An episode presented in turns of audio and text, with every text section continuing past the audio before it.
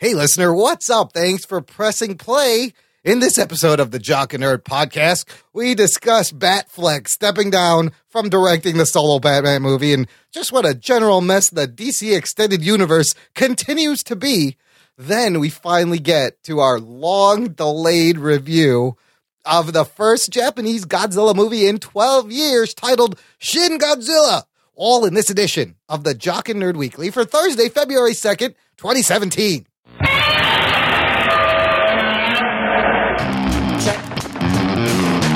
One. All right. This is for all you fans out there. Let's give it up. We talking, we nerding. We funny, disturbing. We talking, we nerding. We spoiler alert. Oh yeah. We talking, we nerding. We funny, disturbing. Oh yeah. Talking, we nerding. We spoiler alert. Give it up. What's up? Welcome.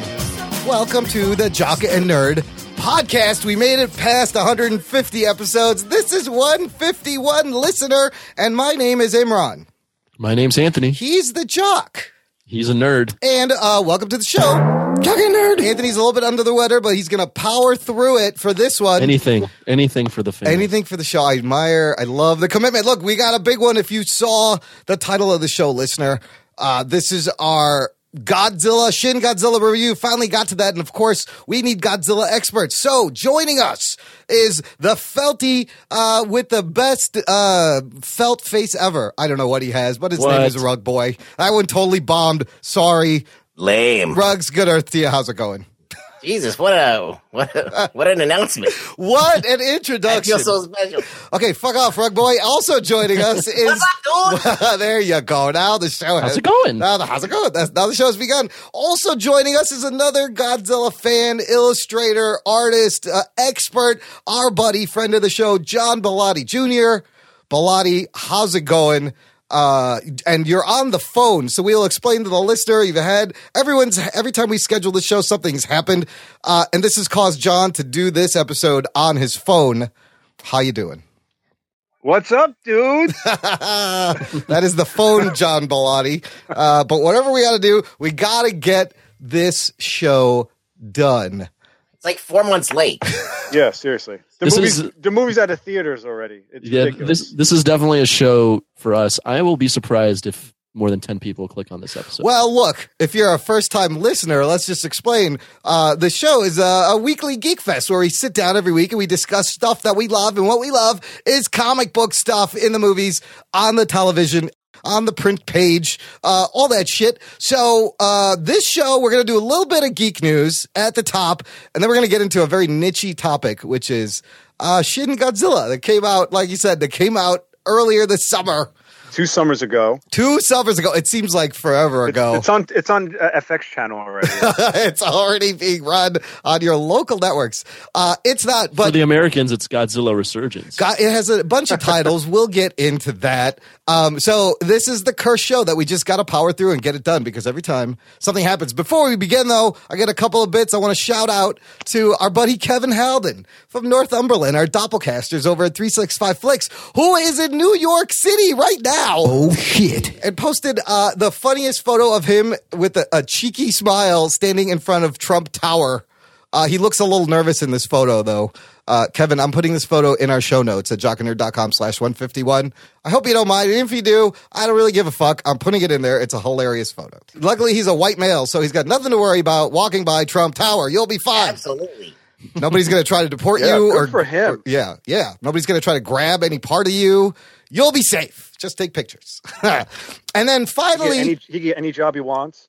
yeah, you don't have to have experience. You He can just hand you a job immediately. Yeah, yeah. He's hey, you get a job and you get a job. He's like a white Oprah for jobs Yeah. for people. I can't tell if he's got like like a shit eating grin Right. or like a nervous smile. Like Ah. he's like some some shit might go down behind me and I gotta get the Exactly. fuck out of here. Exactly. It's part, hey, look where I am, and part, oh crap, what am I It's doing like here? just yelled white power. In fact, It's one of those. It's one of those smiles where you're like showing your bottom row of teeth way more than you should be. yeah, that's a nervous smile. If you notice on the Yeah. left, it looks like there's a guy giving like a Hitler salute or something. I don't know what's going on. That's a girl. Oh, it's a That's not- girl. It's all suspect. I don't know, Kevin. I don't know what you're involved in, but uh, abort mission. Uh, okay, finally, before we get to the news, uh, listener, if you check out our last episode, it was 150. It was a milestone. We had a lot of great audio from our friends from other podcasts celebrating with us. Well, uh, the but the guys over at History of Bad Ideas podcast, they wanted to make 151 special. Wow. You know why not? So No uh, one ever thinks about the episode after that. right? Hallmark I appreciate it. So here's what they sent in. This is Jason And Jeff?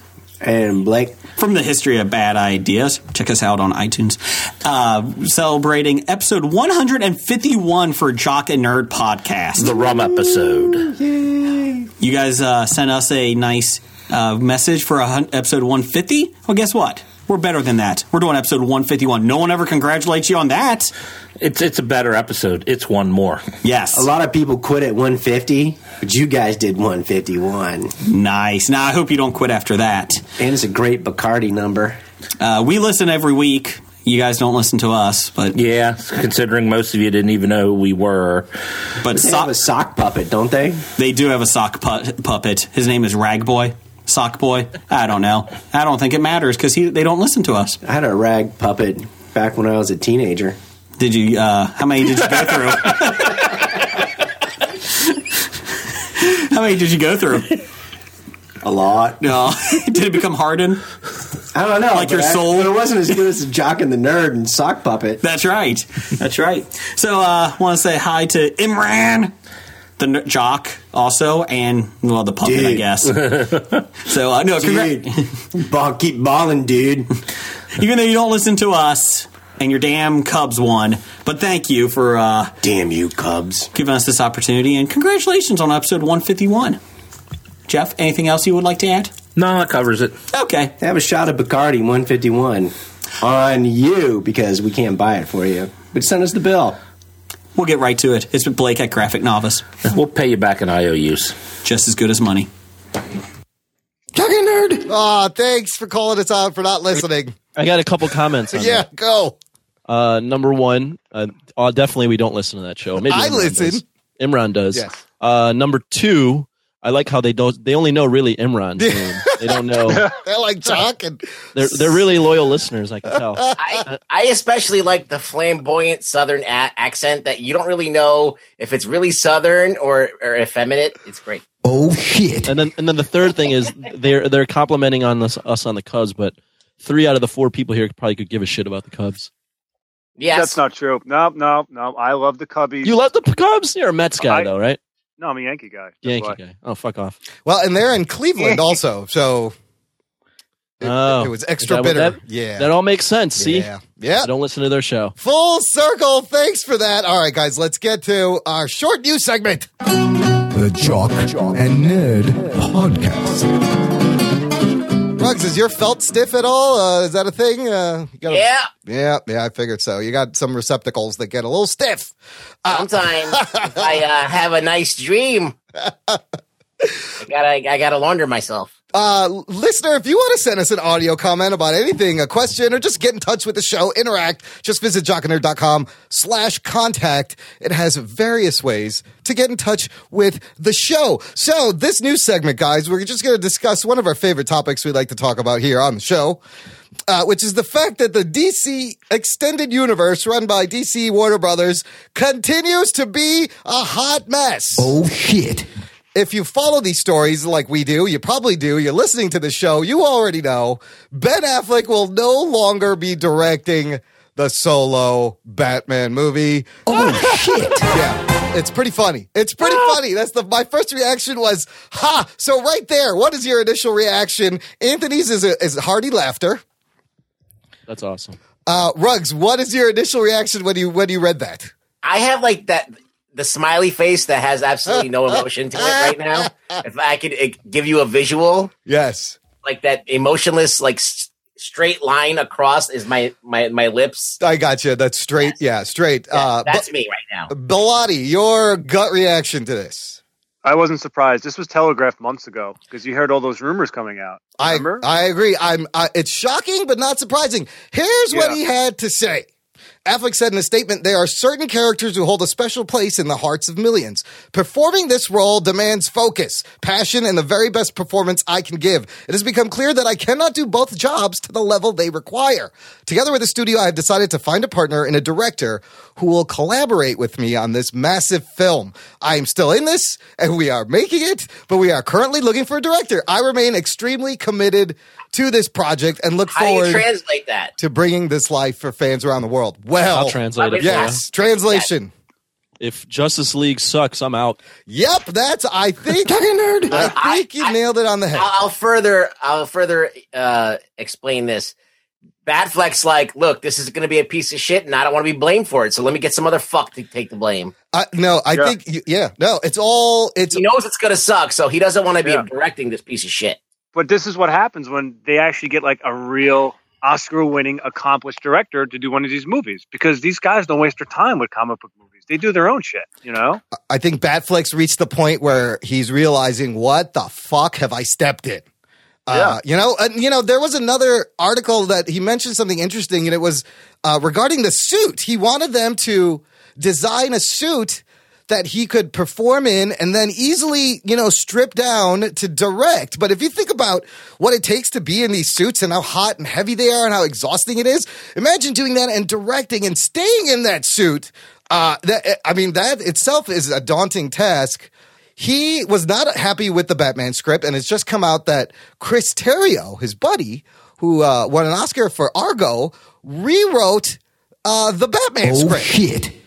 Uh, to make Warner Brothers happy. So clearly, there he's he's like, I'll write and I'll produce, and he's going to star in Justice League. But I think you guys are right. He's thinking about his reputation. I think he can take a smaller hit with just writing and producing if it bombs than if he had all those things and he would be blamed for everything. And clearly, uh, he has no faith in this. Neither does Warner Brothers. Yeah, Brothers. he doesn't want his directorial like he just had a movie bomb, Yeah. So he does not want to further complicate and compound that with this bombing. Was is that Live by Night? Yeah. that bomb? Yeah. So yeah. So now he's like, okay, wait a minute. but I, I think you're right. I think if Justice League bombs, he is done. He will bail. Uh, and I, I wouldn't blame him because he kind of is like, uh, one of these things doesn't belong here, and it's fucking Ben Affleck. What's unfortunate is everyone like was in an uproar when Batman when Ben Affleck was cast as Batman. But I think for the most part, most people were excited about Yes. Batfleck Yes. directing his own Batman film, and Yeah. now what's there really to be excited about? This like the story of this, the making of this movie is already so much more fascinating than the movie's probably gonna be. Like, what a fucking wild ride! That this should be a no brainer for Warner Brothers. This is fucking Batman. Like, you can't figure out how to do a solo Batman movie. What the fuck is wrong with you? You guys gave us like the best Batman movie in The Dark Knight, and now they have no clue what they're doing. Now, let me throw this out there. Uh, they have a short list, but before we talk about who's on the short list, I want to know from you guys who would you like to see direct the Batman? Any any thoughts? Wow, that's a I didn't even think about that, so I have to Other- sit there uh, and think about it. Are there any good directors anymore? I don't even know. Ah, well, that's a good point. who's who's left? I don't know. well, what about like a uh, a David Fincher? Would he do it? Yeah, yeah, I could. Yeah, I could see him. I'd love to see a Scorsese Batman. It'd be very street level. Oh my god, that would be that would be crazy. What about Ridley Scott? nah, I don't think he's interested in that type of shit. no, most of those guys aren't.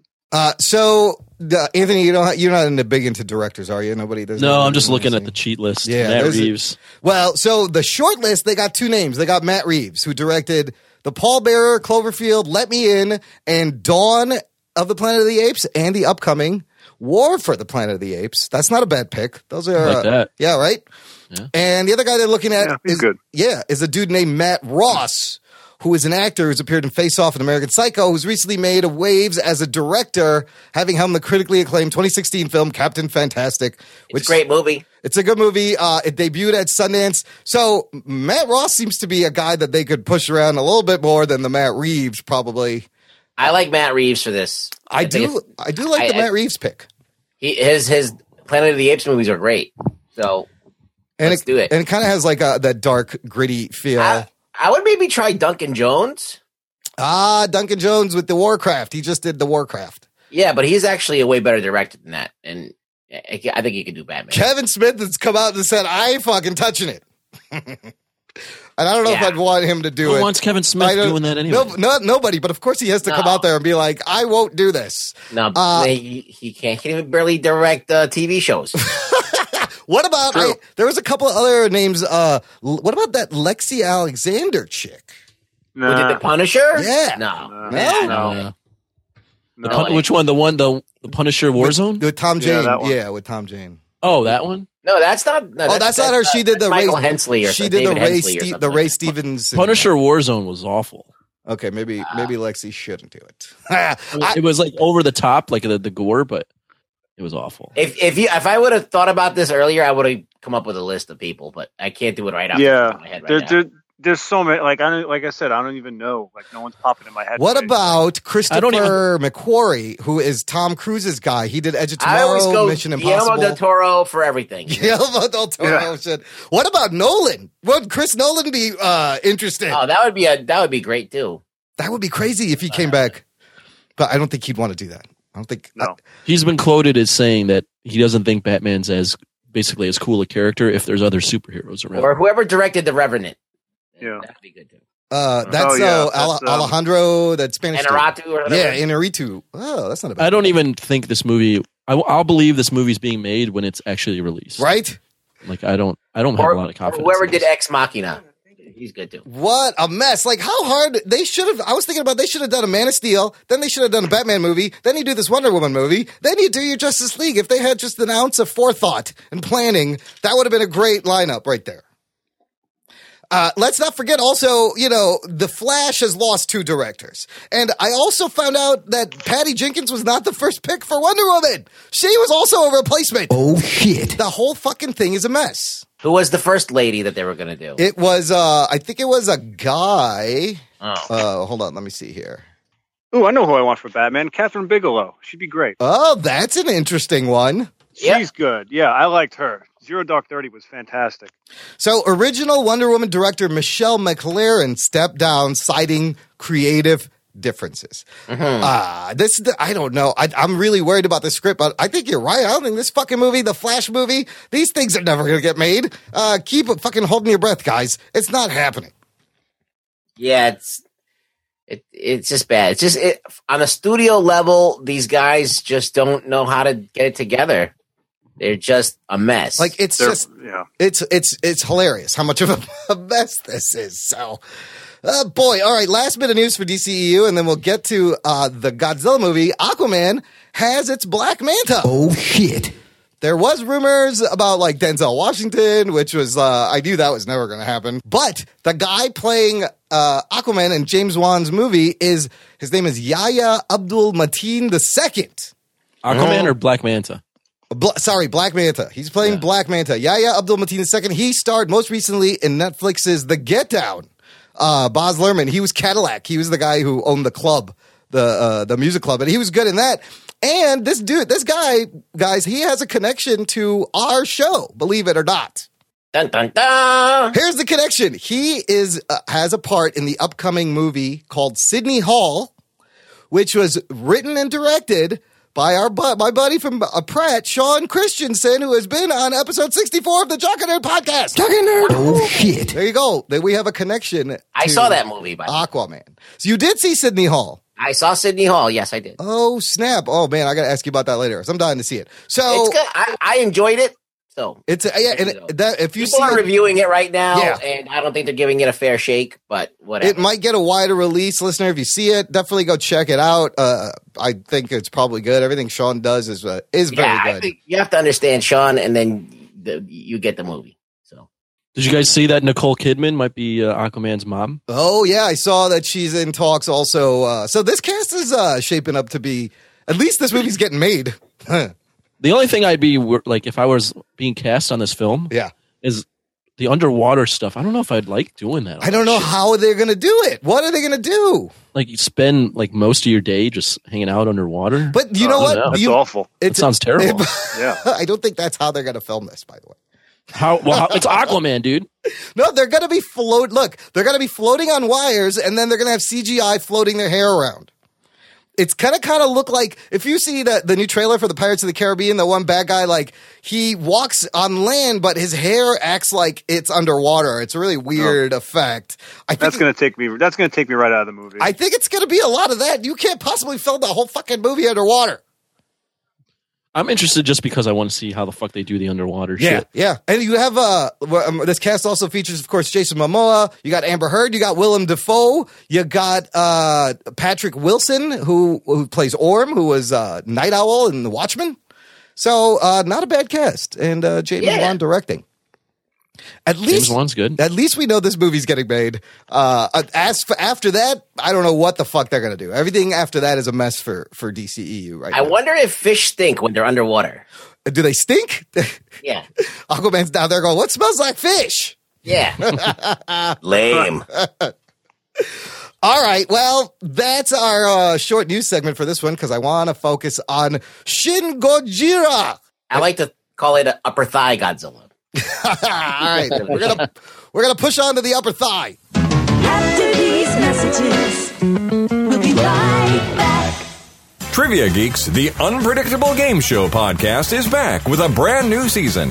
They've got a new host, new games, and a new day and time. But that's not all. Now you can download their companion app, Triv Now, and play along in real time. Watch Carrie on YouTube as she tries to convince her partner that his Dark Knight hasn't risen in years. Listen on Diamond Club and Alpha Geek Radio, Wednesday nights at 9 p.m. Eastern. You can also follow the show on Facebook and Twitter and get all the latest updates and showtimes.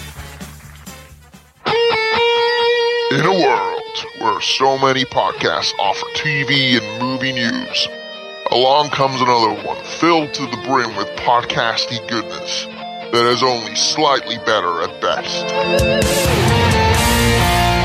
Admit it, you're always looking for a new brand of meaningless movie nonsense in your podcast diet. Look for the 365 Flicks podcast on Twitter, iTunes, Stitcher, and all good third party podcast apps. You can also swing by the Facebook page. Come join in on the adventures of Kev, a pissy ex video store clerk. And Chris, a Scottish Whedon Hall. We're your vocal heroes of pissy opinion. We bring you all the latest TV and movie news, reviews, and general geeky rants. as well as a bunch of top fives that you really won't care about. So whether you're Team Iron Man or Team Cap, Your Team Batman or Team Superman, drop on by the 365 Flicks podcast, where the Chris versus Kev Civil War never stops. this is the podcast you're looking for.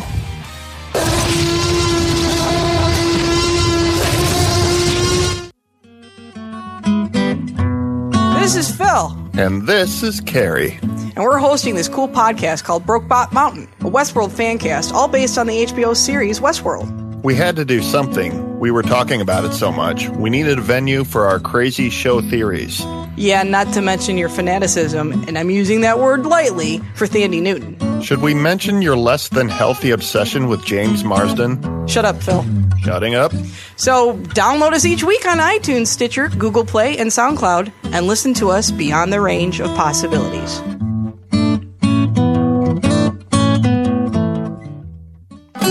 The Jock and Nerd Podcast. But before we get there, I got to shout out the fan club. Of course, you know this, listener. If you've been listening, we have an awesome fan club. We want you to join.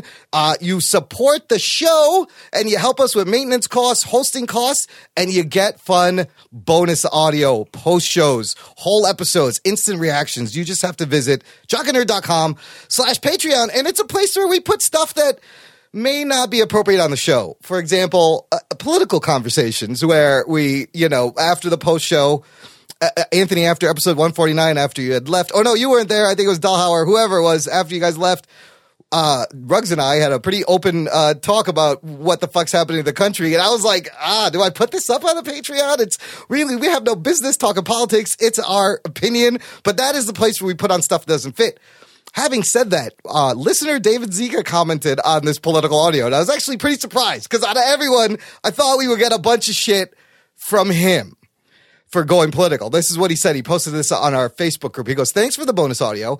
I imagine there are many who would say or think you should shut up and stick to comics. Oh shit. I say comics have always been at the forefront of reflecting the real world in fiction and discussing social and political issues. If anyone is qualified to talk about oppression, proper use of great power, and fighting for freedom, it is comic fans. You did so with particular insight and reason. Keep up the good work. Thank you, David Zika, for supporting us, and thanks for it. It's the first it. smart thing he's ever said. Right, thanks for I'm getting it. oh, shit. Hey, shut up. The guy is a Patreon member. Thanks for supporting He's us. actually, he's actually very he, he, his responses are always pretty good. I, I, I, and uh, Ruggs, I'm glad that Zika got it right because uh, you remember that conversation we had. I don't even remember what I said. I know, me neither. I had to go back and listen. I like how Imran's queuing you up, like, yeah, you man, you remember, right? Rick White, nope, I don't remember. Uh, Imran immediately backs off. I don't remember either. Yeah. I well, I went back and listened to it after he posted this. I was like, oh No, shit! I gotta go listen to it What now, did 'cause I- we say? I'm like cringing about what I might have said, but No, no, it was good stuff. Look, I didn't expect that to be. See, that's the thing. See, like uh, when we do the post shows, I have no idea if he's gonna put those up or not. Yep. So no one knows because, like, I don't know if this is off the record. This is on the record. What am I saying? Nothing is off the record. I'm recording everything. I'm always watching. All right. Just like the government. But now I'm worried. Listen, thanks to David Zika and everybody else for supporting us on the Patreon. Check out jockanerd.com slash Patreon to join and have fun and to get us into the mood to review Shin Godzilla. We're going to start it off like this.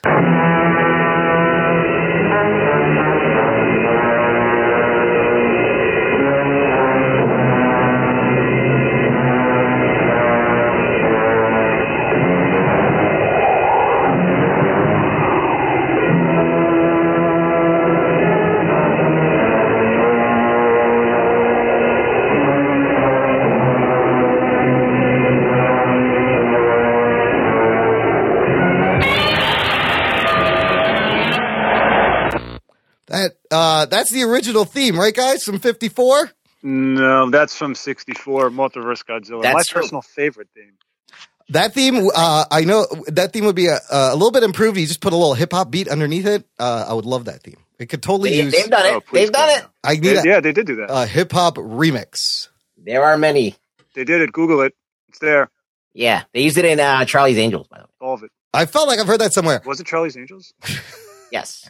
Before we begin with, of our review with Shin Godzilla, of course, I gotta issue this Strap yourselves in, you fucks.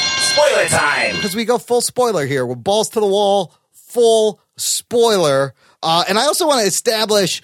Here's the great thing about this show: you have three diehard, lifelong Godzilla fans, and then you have me, who likes Just an asshole. who likes to break shit at G Fest. If you've listened to episode 118, uh, so let's set real quick. I want to know uh, your level of Godzilla fandom. How long, Anthony? Why don't you start?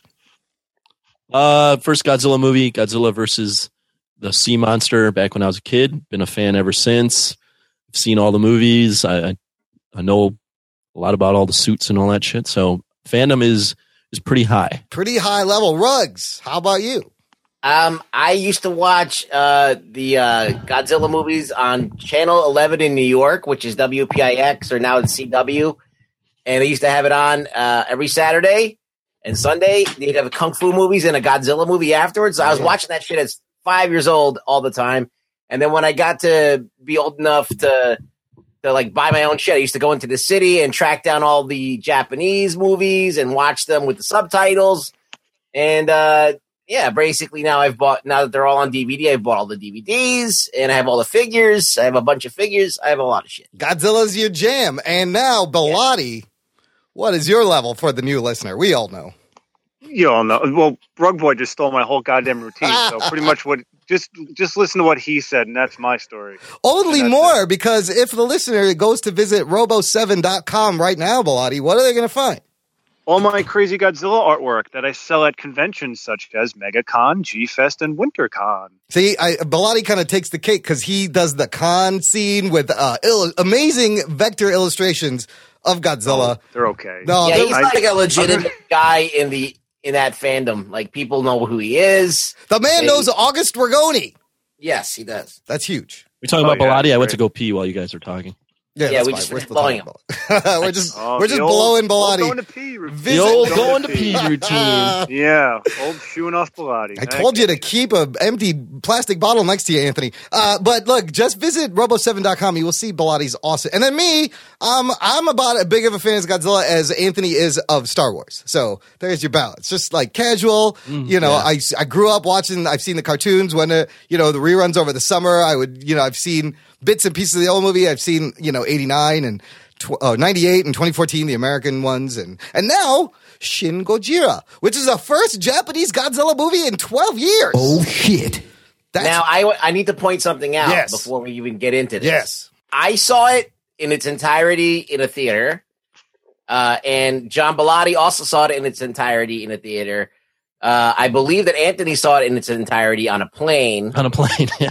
and Imran saw it minus twenty minutes Yes. Legally. So yes, uh, that's the only way I could see it right now. But yeah, there's that's uh the theater thing is awesome because I don't think they've played a Godzilla movie in the theater for like 12 years or like 14 years, right? Uh, uh, Yeah, So uh, the Yeah, movie o- comes opened in, in July and then premiered in the U.S. thanks to Funimation in October.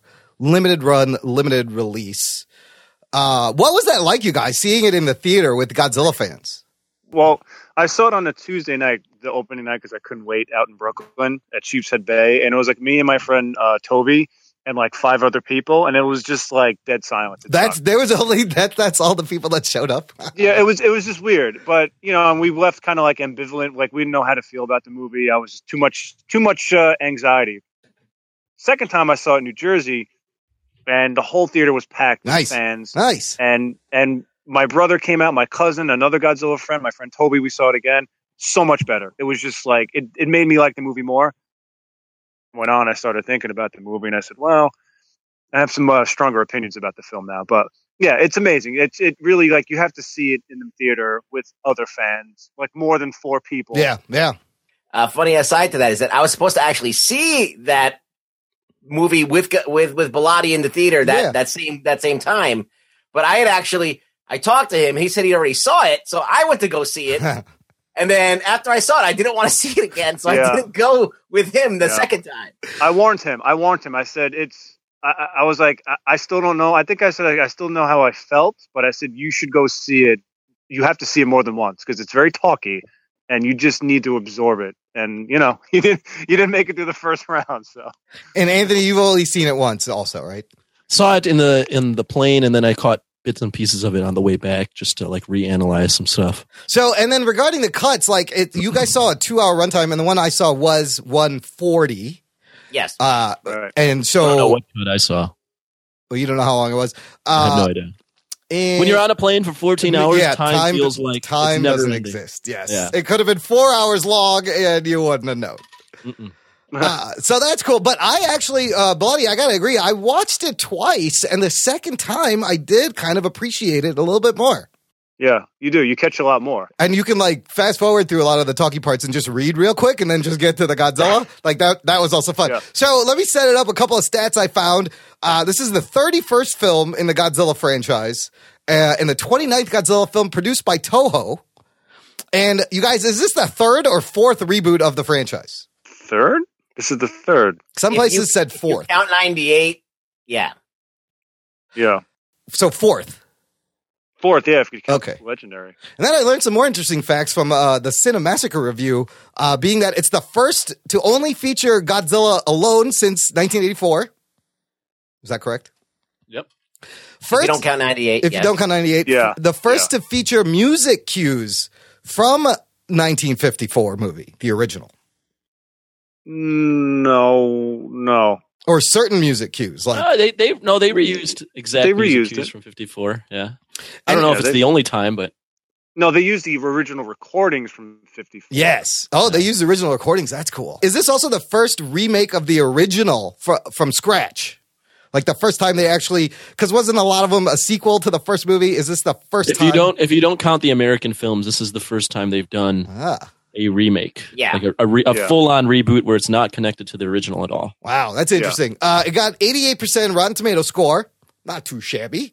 Uh, as far as the box office success, it uh, became the highest gross- grossing live action Japanese film of 2016 and the highest grossing Japanese produced Godzilla film in the franchise.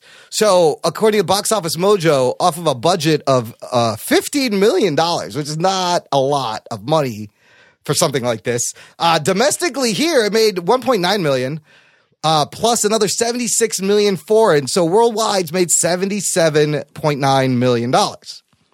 That's not bad. That's not bad for uh, uh, 15 mil. 50 mil investment. Uh, interesting enough, I also saw this story about Doctor Strange debuted at number one in Japan. Like it's just, it's still coming out. It just got released and it's still making money. So Damn. Global market is good. All right, let's start with um let's start with our opening thoughts as we usually do with these reviews. Uh Anthony, I'm going to go with you because I kind of know what Rug Boy thinks. I'm interested to hear what Bellotti thinks, but I want to know what you think. Overall, opening thoughts. The film is it's different. First off, than a lot of films I've seen. It's very political. Like it's like you're watching Fox News or CNN. the way they- C-SPAN. the way they film some of this Yeah. shit.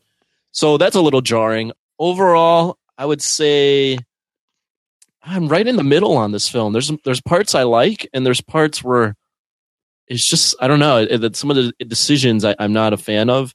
Not a fan of his design. Hmm.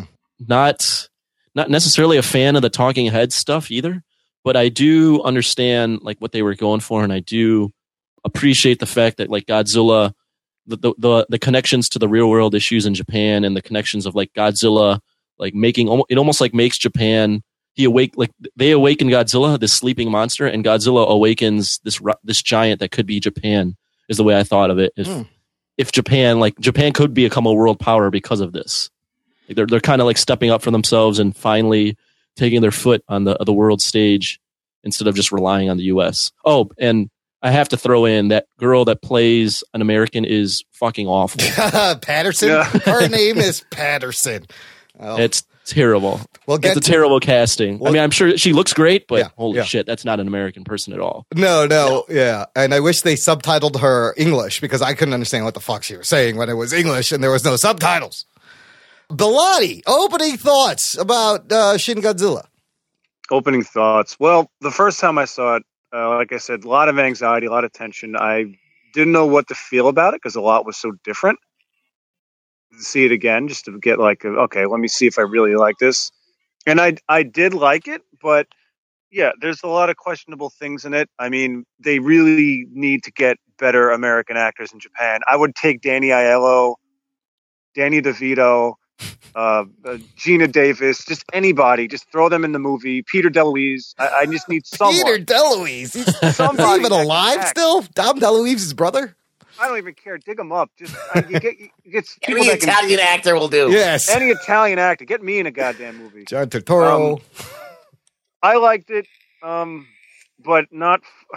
It's so hard because this is like it's like uh, you have one of your kids that you love Yeah. to death, but it keeps fucking up, and you're like, oh god, what can you just get get an A, get an A in one of your tests? Come on, please.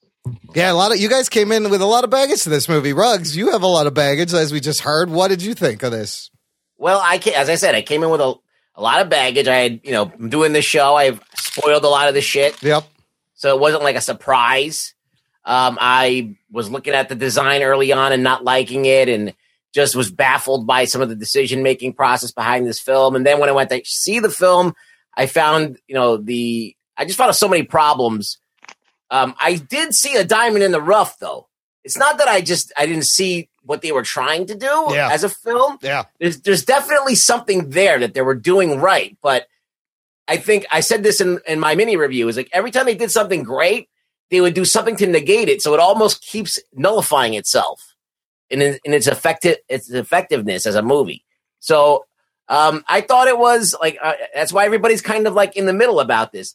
Now the thing that baffled me more than anything was the great reviews that it was getting that were just praising it as the best of all the films, and I just couldn't it angered me so much that no one was being honest and being like, you know, about the film. So that that even frustrated me even more. So when I reviewed it, I had a lot of anger from that as well. no, yeah, and I checked out a couple other reviews from Godzilla fans, and largely they love this movie. No, it's very split in the fandom. Oh my god, it's it's like you. It's like talking about Trump to people. Oh, jeez, it gets it that fandom. Like, heated. Damn. It's really bad. It's like sickening at this point. point, and I, I don't even. I haven't. You know, I tell a few people like what I think about, it, but I don't even post that shit on Facebook. Like I, I, Oh my I won't. This is, the only, this is the only place people are going to hear my opinion of the movie because I'm uh, not sharing it at all. Oh shit! The Godzilla expert August R- Ragone never posted a review of it He still hasn't put his review out. Because he No. doesn't he doesn't like the movie and he's afraid I don't, he doesn't want to put that out there. Yeah, he doesn't want to burn his bridges when he's so closely tied to this franchise, does he? I don't think he wants to do that. No. Yeah, He's is he kind of like the Kevin Smith of the Godzilla? Uh, No, I, I think No, that's to do with Japan, the Japanese culture. Nah. And and It's not they're polite. not really into criticism. it's not polite. Um, I thought. Oh, wait, I'm gonna play this. Well, it's big and terrible. Than I ever thought possible.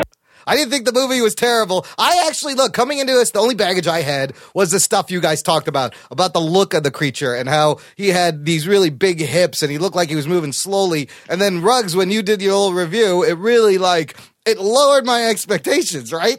So when I finally sat down and watched this movie the first time, I was like. Huh, that was really interesting. I really enjoyed the Godzilla parts, uh, but it was it, it was definitely a different movie than uh, uh, what I was expecting. And then the second time I watched it, I kind of got the bigger metaphor. I kind of got how I kind of got more of the satire of the government and uh, the all the decision making.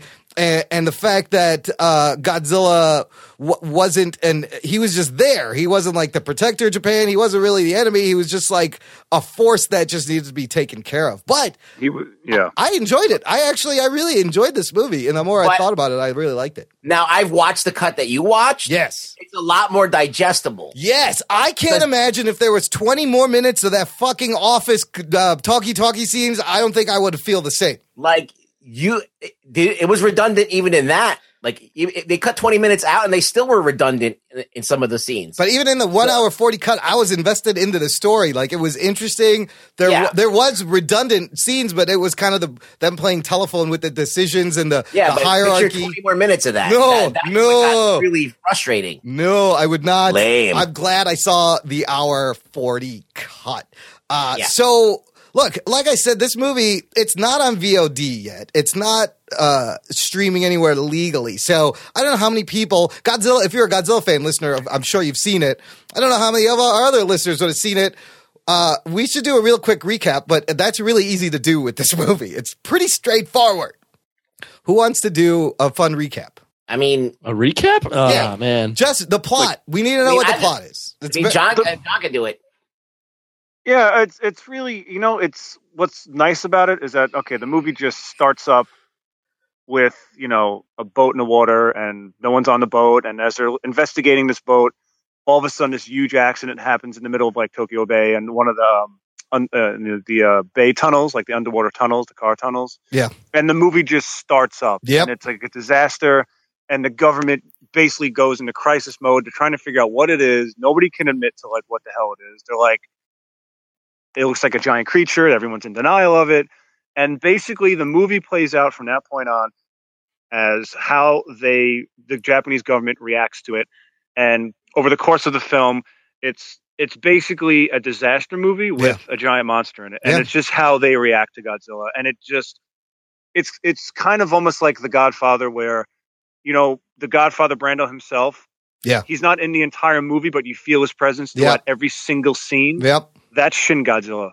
He's like the Godfather character, where every single ounce of dialogue in that movie, all the overact, all the all the extra dialogue nobody liked, is all about how to deal with Godzilla. It's all about him. Yeah, which I kind of appreciated the straightforward plot. Godzilla shows up, they got to figure out what to do with him. And it's, Yeah. it's an hour 40 of that. And that's one of the things I liked about the movie. Like, I don't hate the movie. I don't think it's terrible, but there's just questionable things in the movie that I'm like, okay, but it's the one of the co-directors, Shinji Higuchi, who worked on the Gamera films. He's a huge fan of American sci-fi blockbusters, and he loves Independence Day, which I never knew until recently. And when I was watching the movie, I'm like, this kind of reminds me of Independence Day with the speech. Do you remember Rondo gives the speech? Yeah.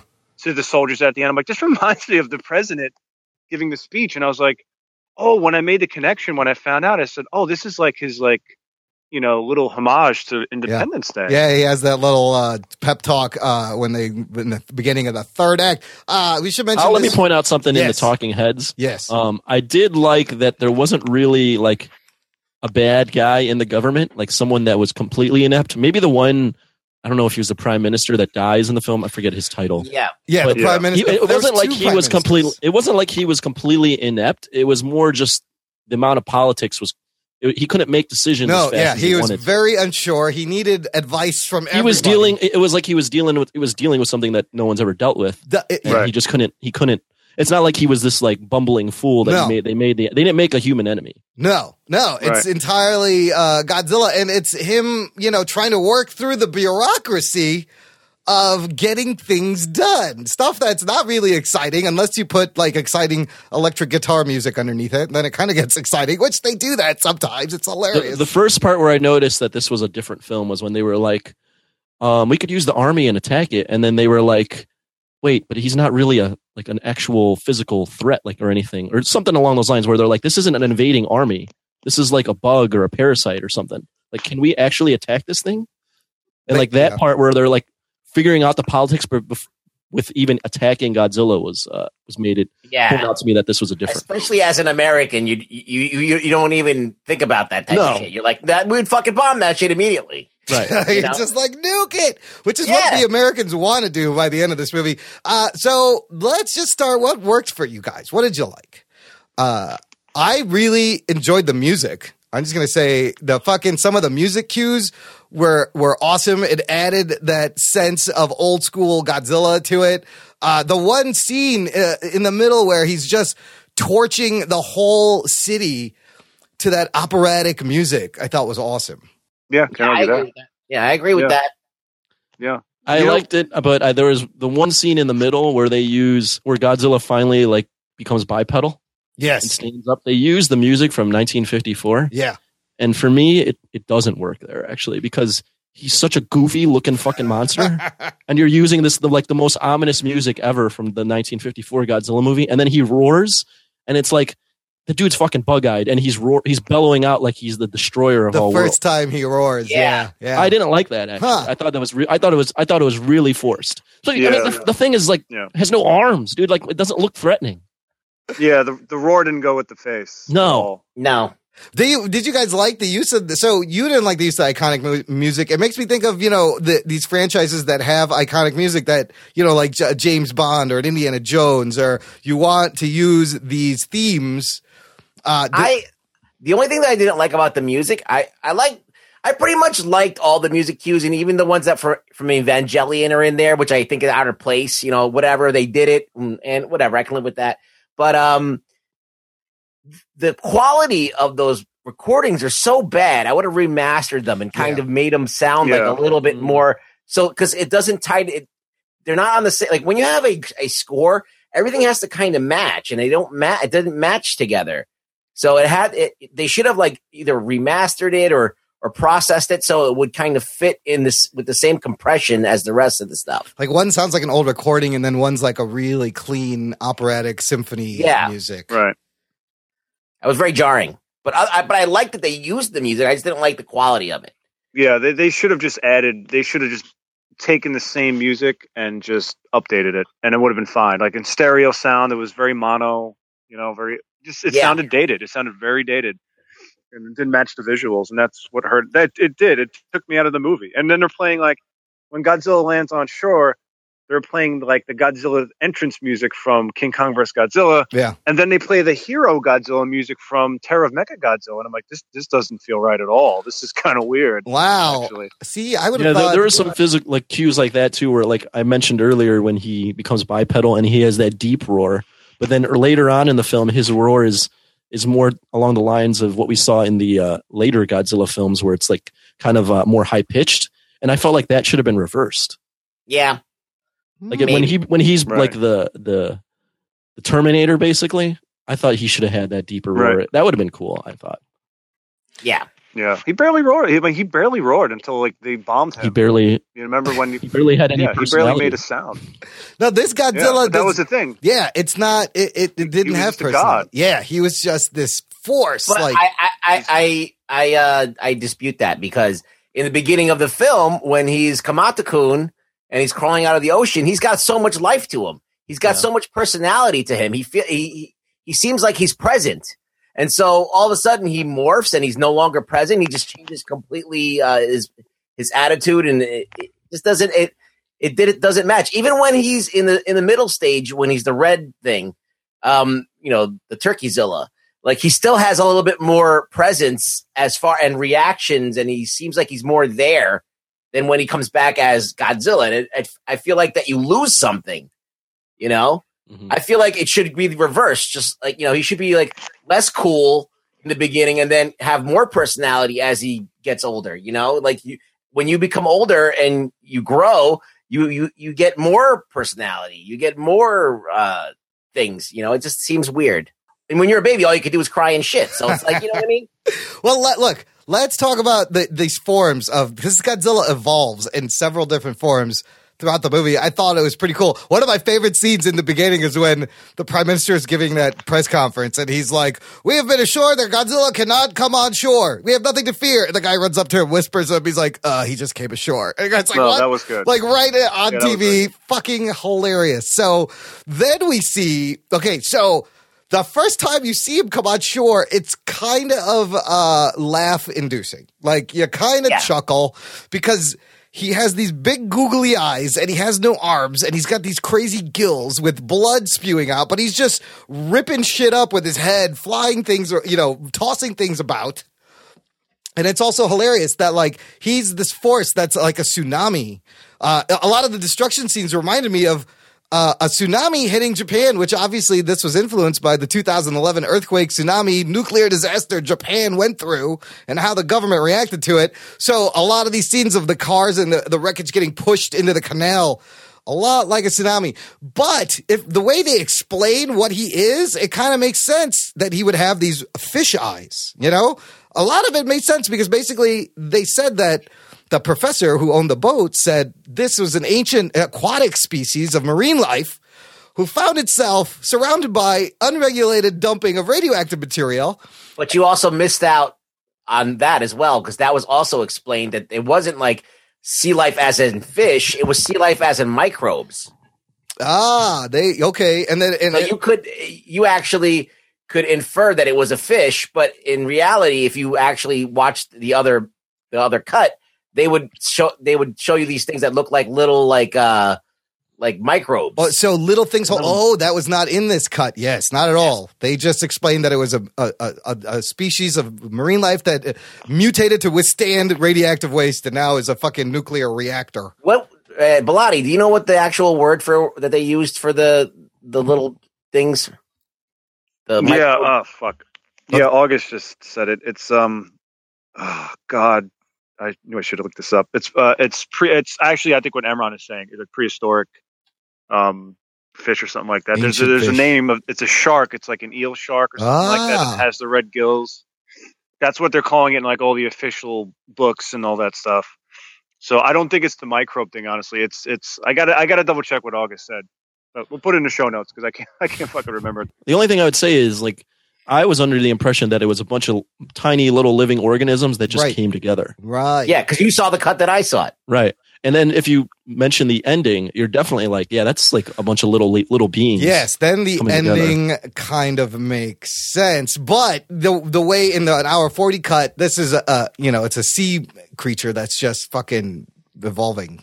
I'll, I'll say this about it. It's definitely jarring, especially like if you're a Godzilla fan and you know what Godzilla looks like to see that, you're like, that's not. You're like, Godzilla what the whatsoever. fuck is this thing? Right. It's, it's I- uh, definitely jarring. I, I, I didn't know whether to laugh or to be like disturbed. It, it was a weird feeling It was seeing it was both. It was very disturbing, and I think what they tried to do is they tried to make a modern update of Godzilla, and they tried to explain it plausibly, so it could be kind of believable, and you you kind of like, oh, so it's not just a dinosaur; it's something that could actually maybe happen.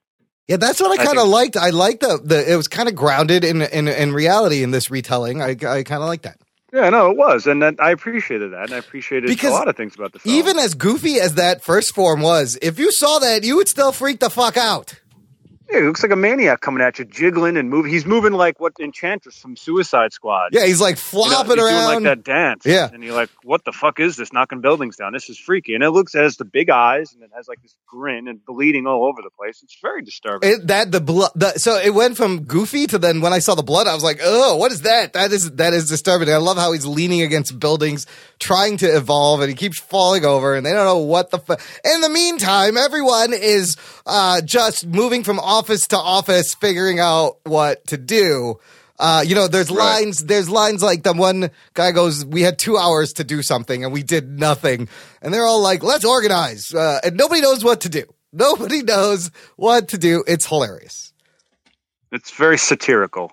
It is. It's very It really satirical. like the shots of them like putting computers down and rolling in printers and they get the war room ready and there's like electric guitar music underneath. I'm like, oh, this is the exciting part right here. Them figure Rolling out the copiers. It's very like Aaron Sorkin West Wing, you know, exciting talking dialogue sort of. I I wouldn't, I wouldn't go exciting. It's but not exciting. It's just uh, quick cuts of dialogue. it's very matter of fact, I would say. Like this is what it is. This is how politics are. Now you're going to watch politics. You know what's funny? I um, I was just watching the movie Tora Tora Tora. Have you guys ever seen that? uh, I've never seen it, but I know it's uh, one of them classics. It's a classic. Yeah, it's It's about that Japan. Yeah, the whole Japan. Funny enough, it's about Japan. Oh. It's it's the attack of Pearl Harbor, but it's told from the American side and the uh, Japanese side. And actually, Akira Kurosawa was supposed to do the Japanese version, but he dropped out for uh, reasons that I can't seem to remember at the moment. But anyway, I watched the movie recently, and it's basically it's no there's no name actors in the movie. I couldn't recognize anybody, and it's just the facts of what happened, how it got to that, the attack, and then the aftermath.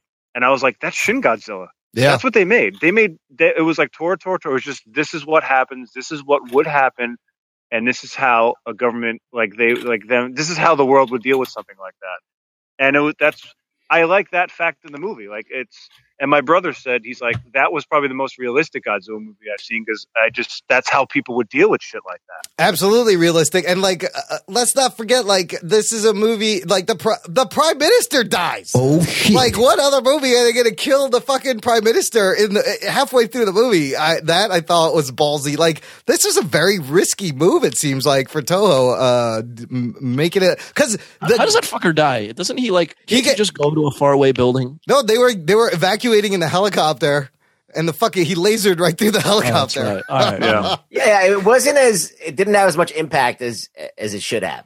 Right. No, but I was like, oh shit, wasn't was. the prime minister on that helicopter? They Be- just because fucking that killed that prime minister isn't he's not portrayed as a particularly awesome leader. He's What? not completely inept, but there, there's no. like you don't get the feeling that this is this is the leader that's going to lead them. Yes. through No, this. this guy's very wishy washy. And like the whole movie does not paint the Japanese government in, in a good light. You know, it's a whole. Uh, I would disagree. They do by the end. They're like we can get we can do things. They do get their shit Yeah. together if they. that's the lesson. The younger, The younger yeah, the younger Yeah. guy, Rondo. I did like that scene where Godzilla just like nukes the whole city.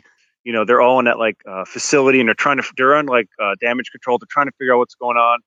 And Rondo, he's like the main character. He just starts fucking. He loses it. Yeah. And, I'm- and they're like, calm down. I was like, wow, I've never actually seen that in a Godzilla movie like that. And then I the was other guy's I like, that. the other guy gives him a bottle of water. He's like, calm Yeah, yourself and first. that guy, I like that character, his friend, because that guy had no like emotions towards what was going on. He just wanted to profit from the situation, and I like that character because that shit, you know, fucking happens every day.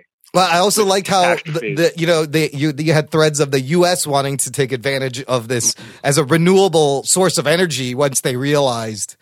You know, they all came in. Uh, uh, the other stuff I liked is uh, like a lot of the Godzilla scenes when he was on screen when he was fucking shit up was was awesome. Uh, the you know some of my favorite parts of this movie, beautifully shot. The destruction, uh, you know, when when first he his jaw splits and uh, he breathes fire and it just fucking spreads, torches the whole city. Gorgeous, and I love the way like it glows purple, and then it it it, it finesses itself to a laser, and then he just starts fucking lasering buildings. Like the destruction reminded me of Man of Steel level Zack Snyder destruction, just buildings going down. Uh, I loved all of that every time they did that, the two times. I think that works because he actually finally shows some personality again. The reason he does that is the U.S. drops like B fifty two bombers, and he's actually like hurt, And he So learns, like gets pissed off. yeah, and, Yeah. and he evolved. So Well, prior to that point, he was just a zombie. So all of these things, like the way he shoots uh, his atomic breath purple and out of his back and out of his tail, this is all new for a Godzilla, Yeah. right? Yeah, they've never done any. Yeah. Boy. So I gotta give him props for giving something new, trying to fu- put some new shit in there. But I was, what I was going to say is, you it's know, it is- unnecessary. it I does like think a lot of it. yeah I, all right this is how I, I i looked at it you know the heisei godzilla movies you know in the 90s he's just he's walking through you know the military and the monsters and the sets. Nothing fucking hurts him you know maybe mecha godzilla whatever. And you know they kind of wanted to make him you know like an invulnerable invincible god in this movie. But it's kind of you know it's a creature still and it and it has to have weaknesses and it has to bleed. So they gave him like all of these other abilities to sort of make him invincible, like back lasers. You can't even get a drone next to him because Yep. the drone explodes, and it, he he can multiply. I mean, that's how I took it. I said, okay, well, they're trying to make it believable that like he's not dangerous because he can't be killed. He's dangerous because he can multiply, and he has all these other defense mechanisms that make him really dangerous. So that I didn't mind so I, much. I I actually hate that, but because the thing about Godzilla, i i you know, in a lot of the other movies, is that he does have he he's he's not infallible. Like he does have you know his weak spots. He's like slow, but he, he can't really you know. But he w- once he gets he has to use a certain amount of savviness to beat his enemies and do all the things that he does. So I know that he's not the type of Godzilla that fights other monsters in this movie, but I mean, if you're going to introduce a Godzilla, a new Godzilla for the, for the and this is going to be the new status quo, yeah, you have to think that one day he's going to do that, and he and I just don't see he's way too overpowered. I mean, even Superman has got weaknesses. He's got kryptonite and he's got magic, and there's a bunch of other things that could weaken Superman. Godzilla basically is a overpowered creation that actually has no ability to be killed. I, I mean, think about this. They've backed themselves into a corner because they say that he can, if you kill, if you chop up a- part of him, he could grow a whole other Godzilla. Then, right. uh, if you if you nuke him, he might absorb the radiation or redirect the radiation and not necessarily kill him. Or if you try and uh, shoot him with something, and the radiation will probably be even worse than anything else.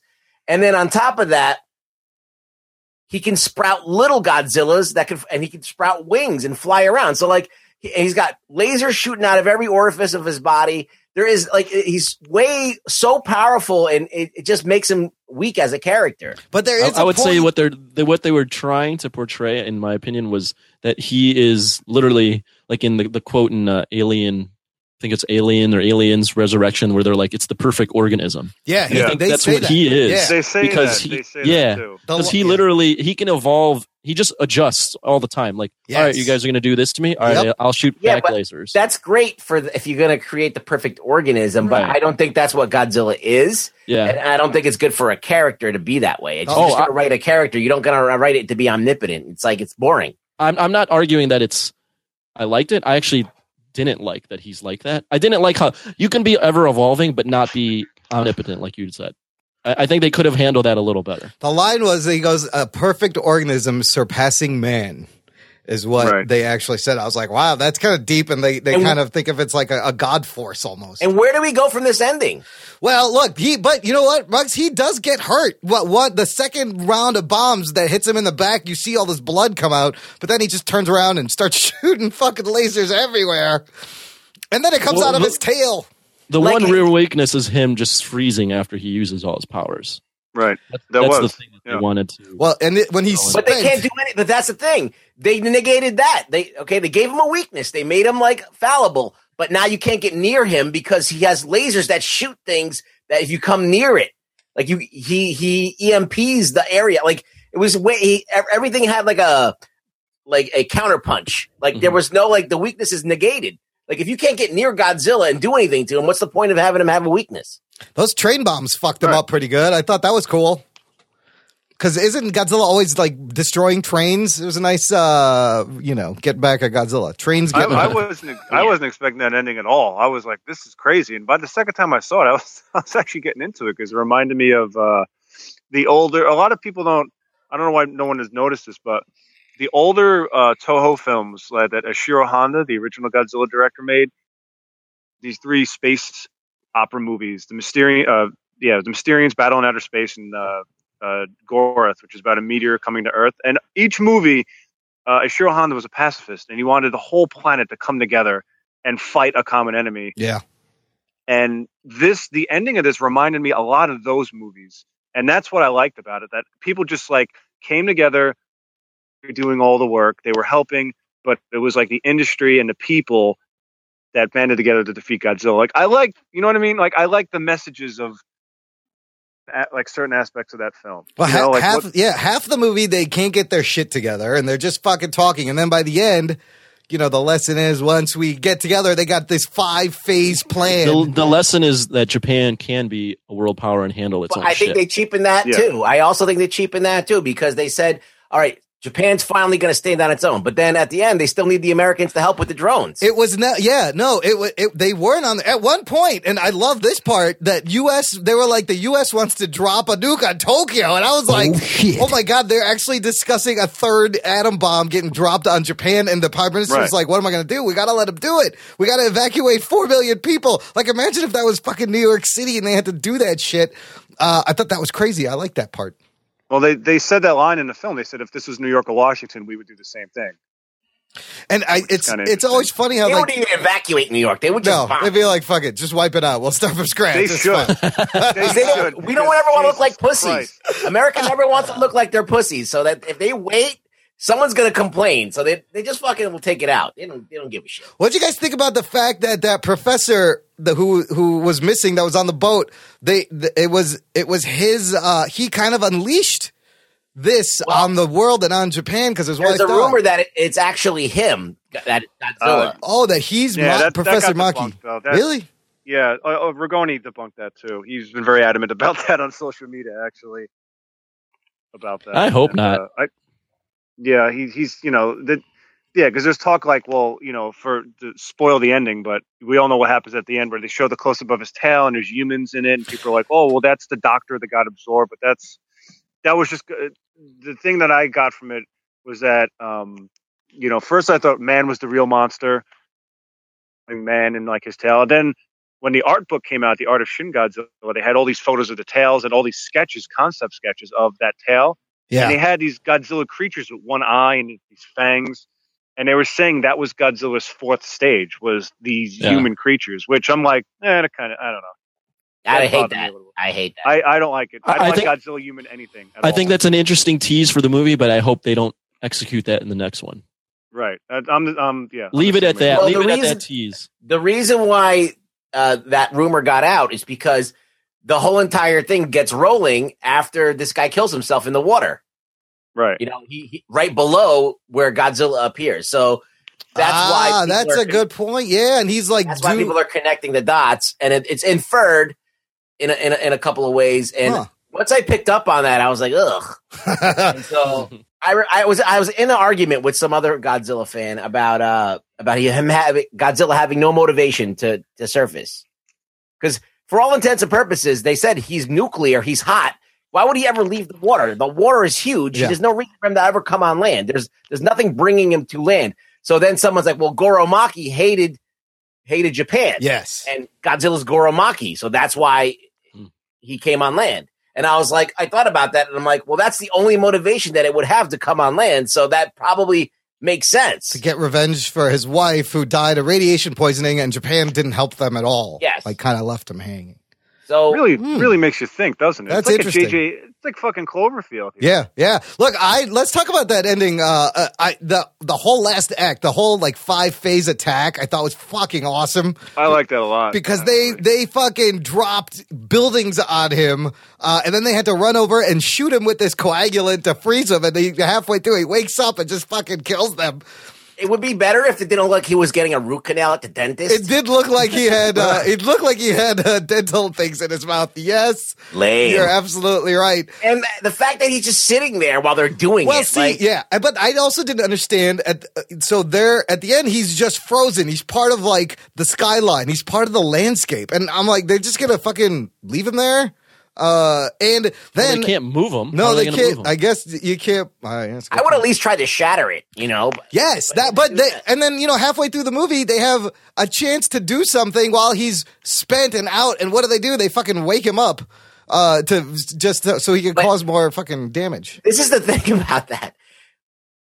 When as soon as he falls asleep, Yeah. there's like about I'm gonna say 20 minutes of the movie of of of, of the of whatever the new prime minister guy. What, what's his name? The the young guy, Rando.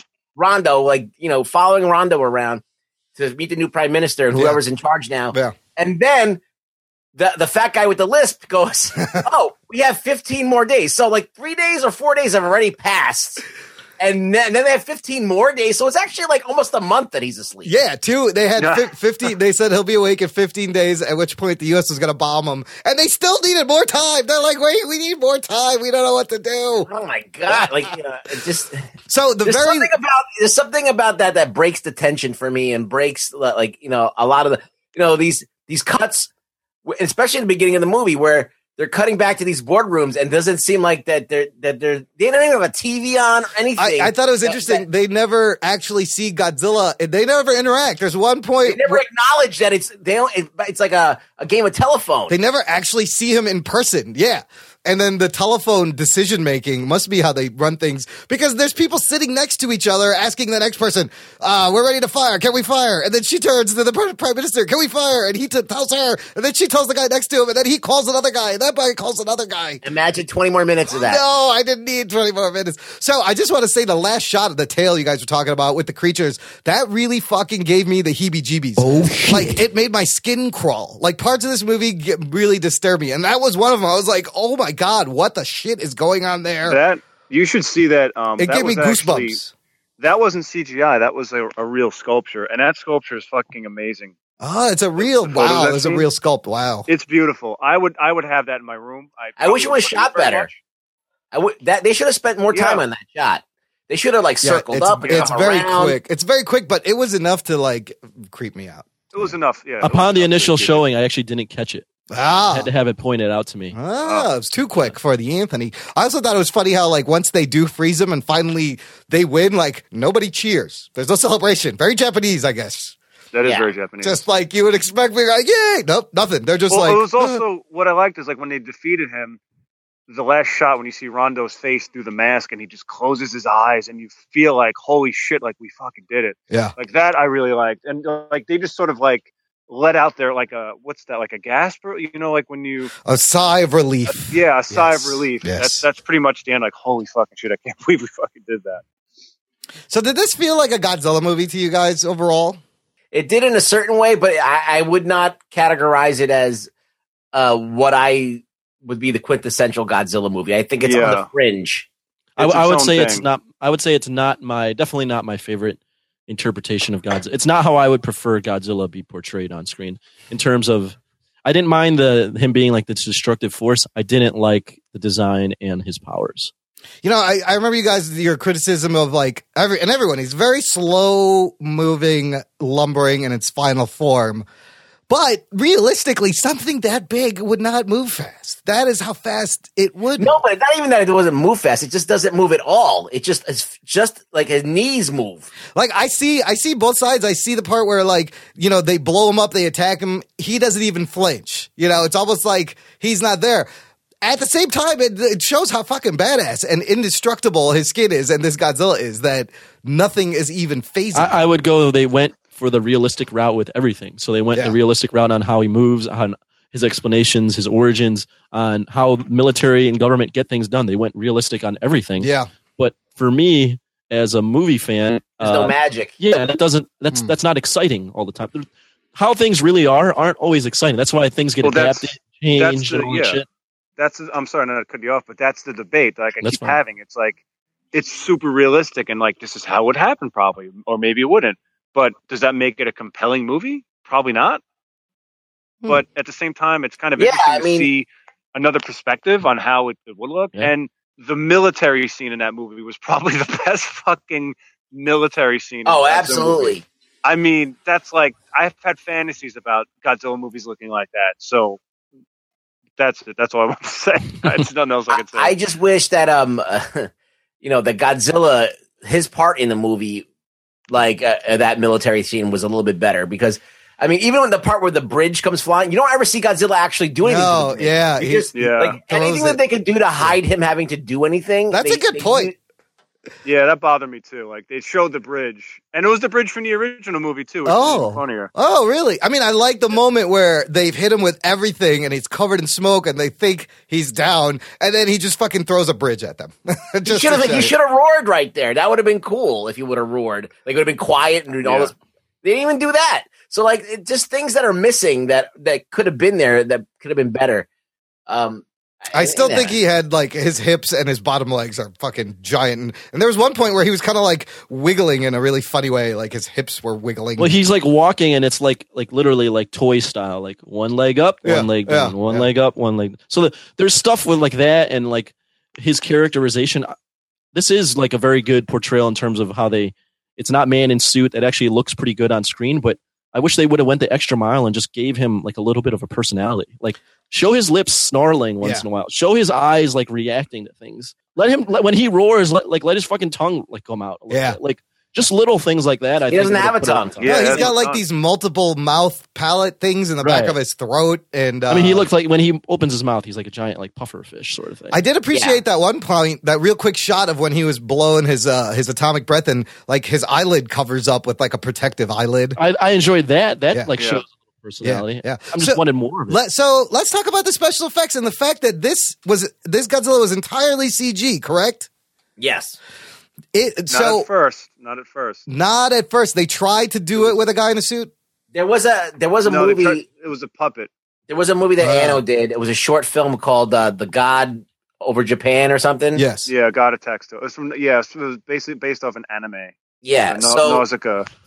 So basically, they wanted to use the same technology that they used for that to make Godzilla, and then when they actually went and did it, it looked like shit. so Oh, they so they were decided like, that they were working on a uh, CG Godzilla for like auxiliary shots, and they just decided to use that as the, the main thing. Look, Yeah, like at the last minute or something like that. I thought the fact that there's so many daylight scenes with Godzilla, I thought Godzilla looked pretty good, all CG. Uh, I thought it was. There's a couple of shots where it's a little shaky, but for the most, uh, I enjoyed this. Does this mean if this is the new status quo for the franchise moving forward, is this the end of the man in suit Godzilla forever for Toho? Only if they want it to be, honestly. Why would you go back to it though Uh, if you do this? Well, if they're gonna, if it's gonna be, if it's gonna be boring ass, not moving, no personality, Yeah. Godzilla, I'd rather have the suit. yeah. But if they could do it in a way that is kind of like what Legendary did and really brought life to the character and gave him dimension and stuff like that, you know, the reality of what they did and trying to be re- real. 98 tried to make Godzilla into like a real lizard or something. Yeah. And that failed because reality isn't always great. So I think that you, there has to be some magic there. I mean, I could I could see a version of this design that's maybe tweaked a little bit and maybe they depower him some way. Maybe what, you know, maybe something happens and him being frozen actually makes him like not so uh unstable. You know, he finally stabilizes into one form and he doesn't evolve anymore. Like then then I can get behind it. But like I don't like this whole new idea of uh, I can't just imagine they're going to evolve him into things that are not Godzilla anymore. Because once you evolve away from this, then it's not Godzilla. That's what it sounded like towards the end, where they're like you said, they talked about him sprouting wings that he could break up into a million little things. But how is a bunch of little creatures Godzilla? You know, moving forward, Not. like what is that? What is that? It's don't know. at all. What? Uh, And- and when That's they said Destroyer. that's oh, that's destroyer. It is Destroyer or Hedorah. But Yeah. I was thinking when he mentioned the wing, the wing situation, like he could grow wings. You know, there was that shot where the where the the, the stealth bombers, the U.S. Air Force bombers, Yeah, the military finds like one of his like cells like growing, like his spine is growing. yes, yes. Like I was like, oh, they can probably just grow another monster to fight Godzilla. That's probably how they'll they'll approach it. They or they have. might not. They have his DNA. I will say this Godzilla is. uh This new Godzilla is unfriendly and is going to destroy your country. There's nothing you can do about it. uh, That still stands. That's still true. Very much so. Is that Scott Meridew? no. Did he sound It's an Brit- inside. He sounded British.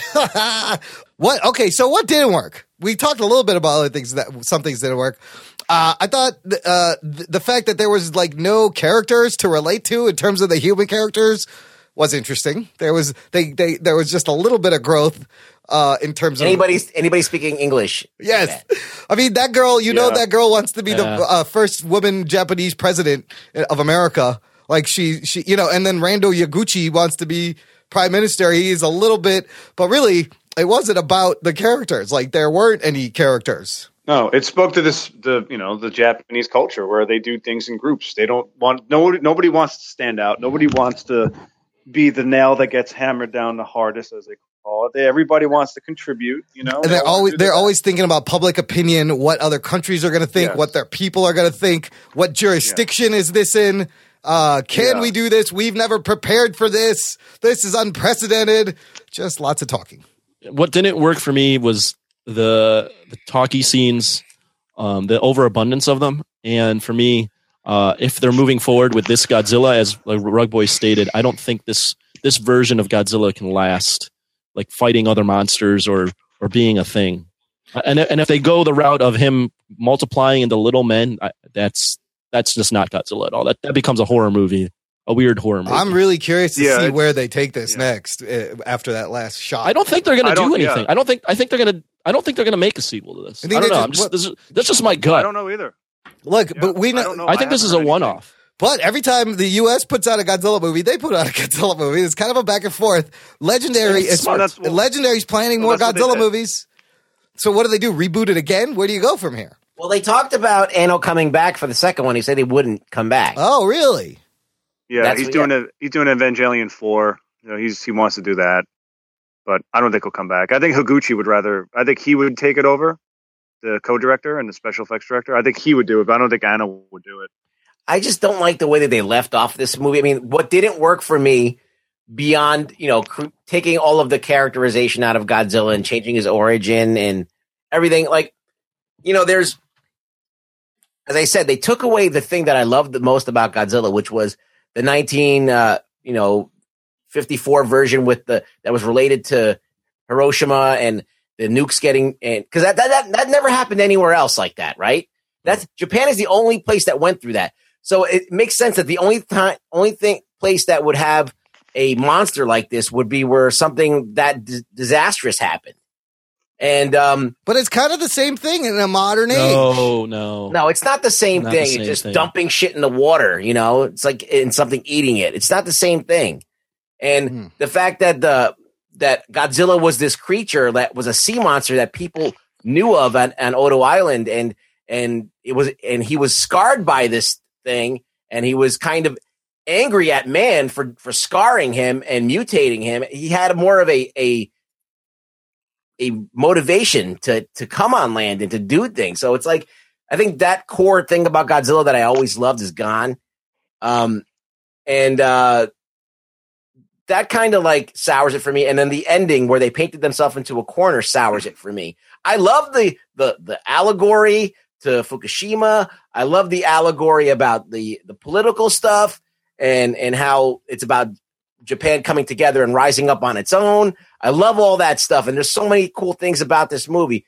But the ending to really and, and some of the stuff about Godzilla's origin, where he can multiply and like we leave this movie with Godzilla frozen. Yeah. His tails are about to bloom into all of these little Godzilla dudes, and then you have his spine that's mutating, and then you have people who have samples of his blood.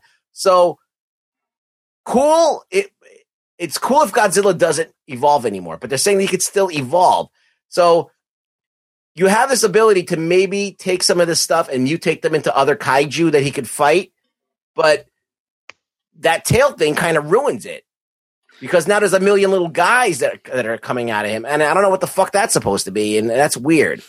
So, and and, it, and the fact that it's not going to be Godzilla's not going to stay static; he's going to keep changing. Um, I don't even know what I'm going to get. He's uh, look. I saw like so. I saw this thing as a commentary on Japan's disaster response and preparedness.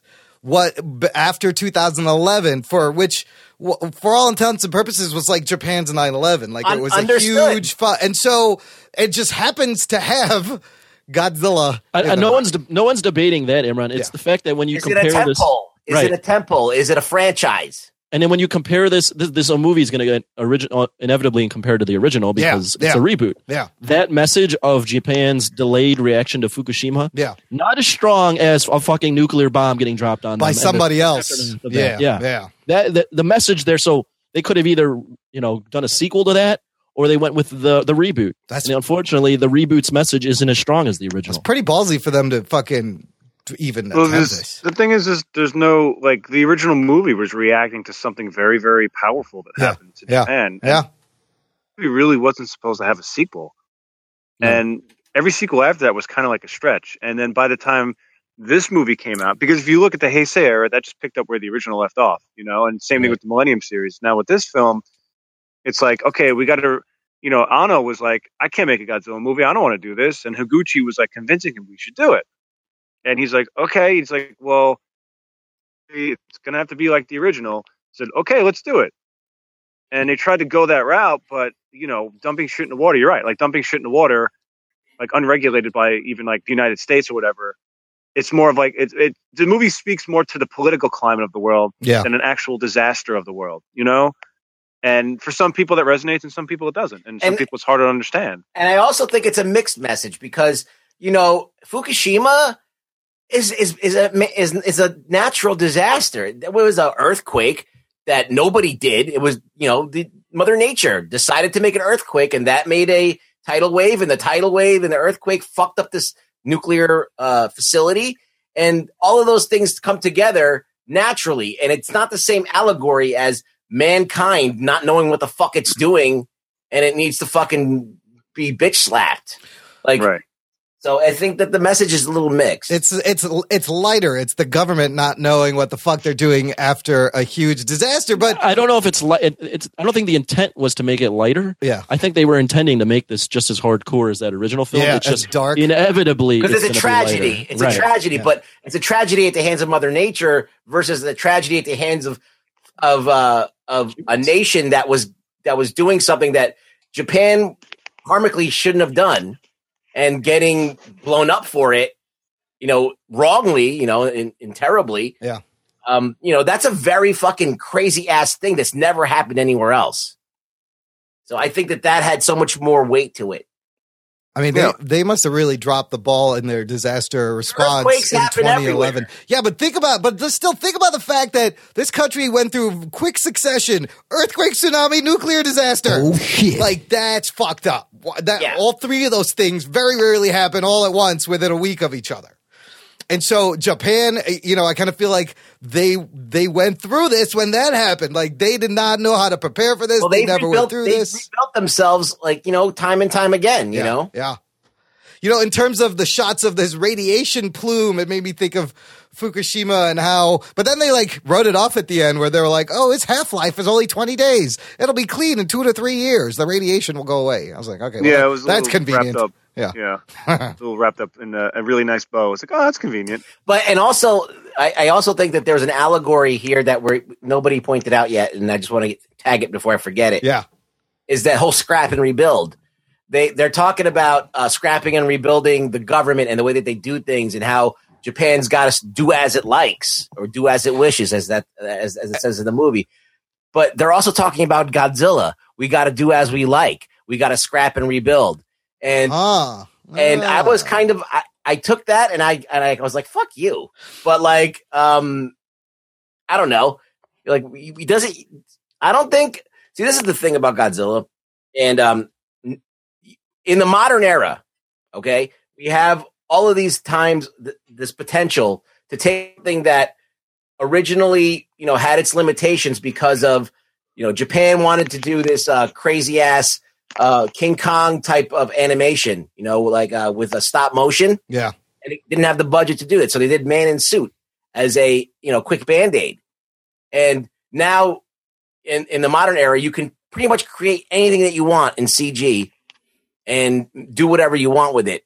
And now you can just make that Godzilla like it was always meant to be, but then people have the need to scrap and and rebuild. Build. Well, look, for a character that's been in 31 movies, that's done the craziest shit from like goofy ass flying kick to flying through space to dancing. Like, I appreciate the risk they took and making him do different shit to just breathe some life into like every. He's done crazy, way crazier shit in other movies, has he not? Yeah. But I thought we were evolving to some kind of majesty. And we and we kind of evolved to more of a horror thing or mm-hmm. some kind of weird thing. I don't know.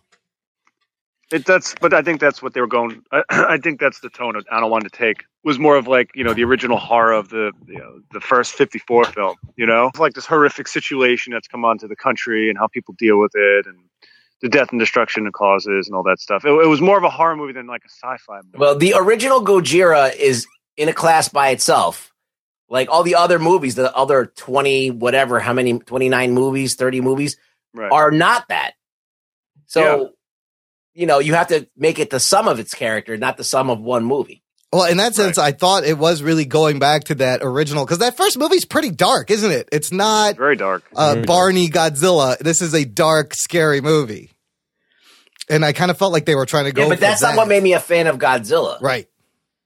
What made me a Yeah. fan of Godzilla is watching him fucking fuck up Megalon with Jet Jaguar, you know? and, and so in this, I mean, I think you're right. Like, if they go forward with this, like, I don't know how you introduce other monsters. Like, it would almost be way too unbelievable that there's a, a, another monster in this, like, because of the way I don't know if it's up this- unbelievable. I mean, once you introduce one monster, you can introduce that's any monsters. But Or it's the would- fact that he's so overpowered. Like, Yeah. he's laser beaming buildings in half. Holy shit, it was awesome. I love You know? that. Like what? What the fuck? Well, now that they have his DNA, maybe they can create something uh, to take him down. I, I watched this movie today. Yeah. And then right after it, I watched Legendary right after it. 2014. Yes. So what did what did you think of those two compared? What did you like? But which one do you think is the better Godzilla movie? I don't. I don't. Honestly, I don't compare them. I don't. I don't think they should be compared. Yeah, I think don't really two think- separate things. I, I think that what Legendary's uh, whole thing was is I feel like they underpowered Godzilla and they made him weaker. Ah. Yeah. Because they want him to make him sympathetic. Yeah. You know, he bleeds. Yeah. He gets he gets hurt by things. Um he his blast doesn't really that, that he radiates doesn't really it's not like it doesn't like just kill the enemy in one second. Like, you know, it's not that powerful. But it makes you root for him. He's like Rocky. He's like he's fighting his way, you know, out of this situation and he's doing what he can what he can do. And it makes you love him more as a character. Uh, the movie itself is not great, but Godzilla is great in this in, in that movie. I want Yeah, but- I, I wanted to that to be my Godzilla. I feel like that the Shin Godzilla is a much more intelligently written movie that has more of uh, you know takes more risks, but and is entertaining in its own way, and it's and it's also mysterious in its own way, and makes you think a lot more than than Legendary. Um, but I think Legendary creates a hero. Yeah, you that don't. I can I don't. behind. I don't know who I was rooting for in this movie. Really, I'm trying to think. Of, you're not rooting for Godzilla, that's for sure, because he doesn't really have a personality. Well, you're rooting for the humans. I don't. Yeah, you're rooting for the Japanese. Yeah. The Japanese. guess you're, yeah, but they're in the be- yeah, because in the beginning they're so like wishy washy. You're like, come on, get your shit together. What are you doing? I want to go with wishy washy. They were just kind of they, they they were dealing with something they never dealt with. I didn't Yeah. interpret it as wishy washy. Oh yeah, no, that's true. Yeah. It just it totally caught him off guard. and- I'll just say this about the two Godzilla films. I mean, they're totally different movies, like we said. There's more depth to Shin, Shin Godzilla. There's more meat. There's more substance. Yeah. There's allegories. There's real things that you can digest. The execution is a little questionable. I think Godzilla 2014 is infinitely more entertaining. I mean, I can rewatch those scenes where he's fighting the MUTOs all day. I don't know if I can rewatch Godzilla uh, shooting sparks out of his fucking back. Even though all the is isn't there is there a little bit more Godzilla in Shin Godzilla than 2014? Yes. It- it's kind of almost the same, isn't it? It seems a little bit the same. I think there's maybe probably like little four more minutes in Shin Godzilla. Yeah, it's a little bit more. It's a little bit more. Okay. And uh Bellotti, uh it, wh- what does Suri mean? Does that mean sir? I just they just kept saying like Suri, Suri, how old am I? And I'm like, what is Suri? it means sir. Does it mean sir? Suri? Yeah, But, do you know? I mean, We might have been going with sorry. No, I think uh, it's that's what I excuse thought. me. Oh, it's because they kept saying that. Oh, everybody was saying Suri. It's more like it's like oh pardon no, me. Sumi. Oh, Sumi. Sumi Masen. Sumi Masen. I'm sorry. I'm sorry. Yeah, that's what it means. It's Sumi. It's What Sumi. S U M I. It's not Suri. This is what happens when you bring a non-Godzilla fan on there. So he just this picks out bad. something like Sumi and like, what is they that? kept saying it. I was like, no, but they "Oh." said it before every line. Yes, movie. yeah. So I thought it meant like "sir," and then the rest of the statement. I don't know. yeah, I think that's what it is. I don't know. I'll, I'll probably get an email from August saying, "No, that's not what it means." I think it's like pardon, or like it's a formal way of speaking, and yeah, uh, it's, they're very formal, very very yeah, formal ways. especially in government and stuff like that. Right. One last note on the legendary and Shin Godzilla. It's two. It's like the yin yang. They're very contrasting of each other, and Toho basically made. They really made Shin Godzilla as as a result of the success of Legendary, and Yeah. they said, well, they have the hero slash Gamera three ripoff Godzilla in Legendary, um, that people don't seem to point out, and they said, well, well if Oh, that's yeah. the way you're going.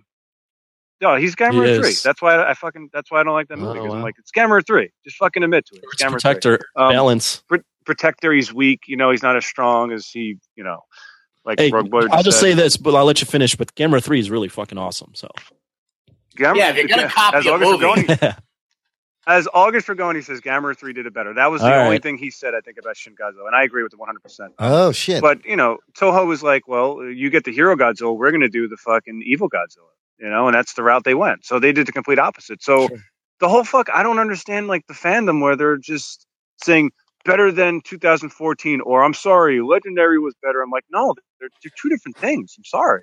It's like saying the, all right, what's better, the Keaton Batman or the Christian Bale Batman? It's like two different things. Yeah, no, yeah.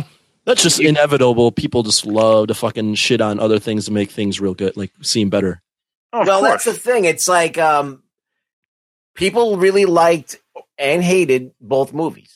Yeah, Right. yeah, Yeah. that's So- true. That's It's true. really It- split. it's po- polarizing. Yeah. Now, I guarantee you, if I took chop twenty minutes out of Legendary, I would like it a lot better too.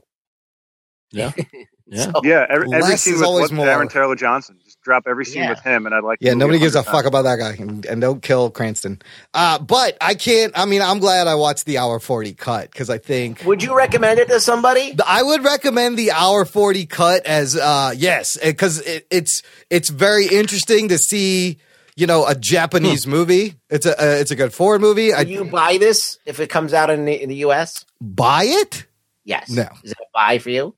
I wouldn't even recommend it to. I'd recommend finding it and watching it. I I don't think I'd buy it. I, unless you're a, a Godzilla fan, I don't think you really would like this Like, movie. I'm gonna buy it regardless if I hated it or not. Yeah. You know, um, I didn't hate it. I just didn't. My whole reaction was it was reviewed so well by so many fanboys. Right.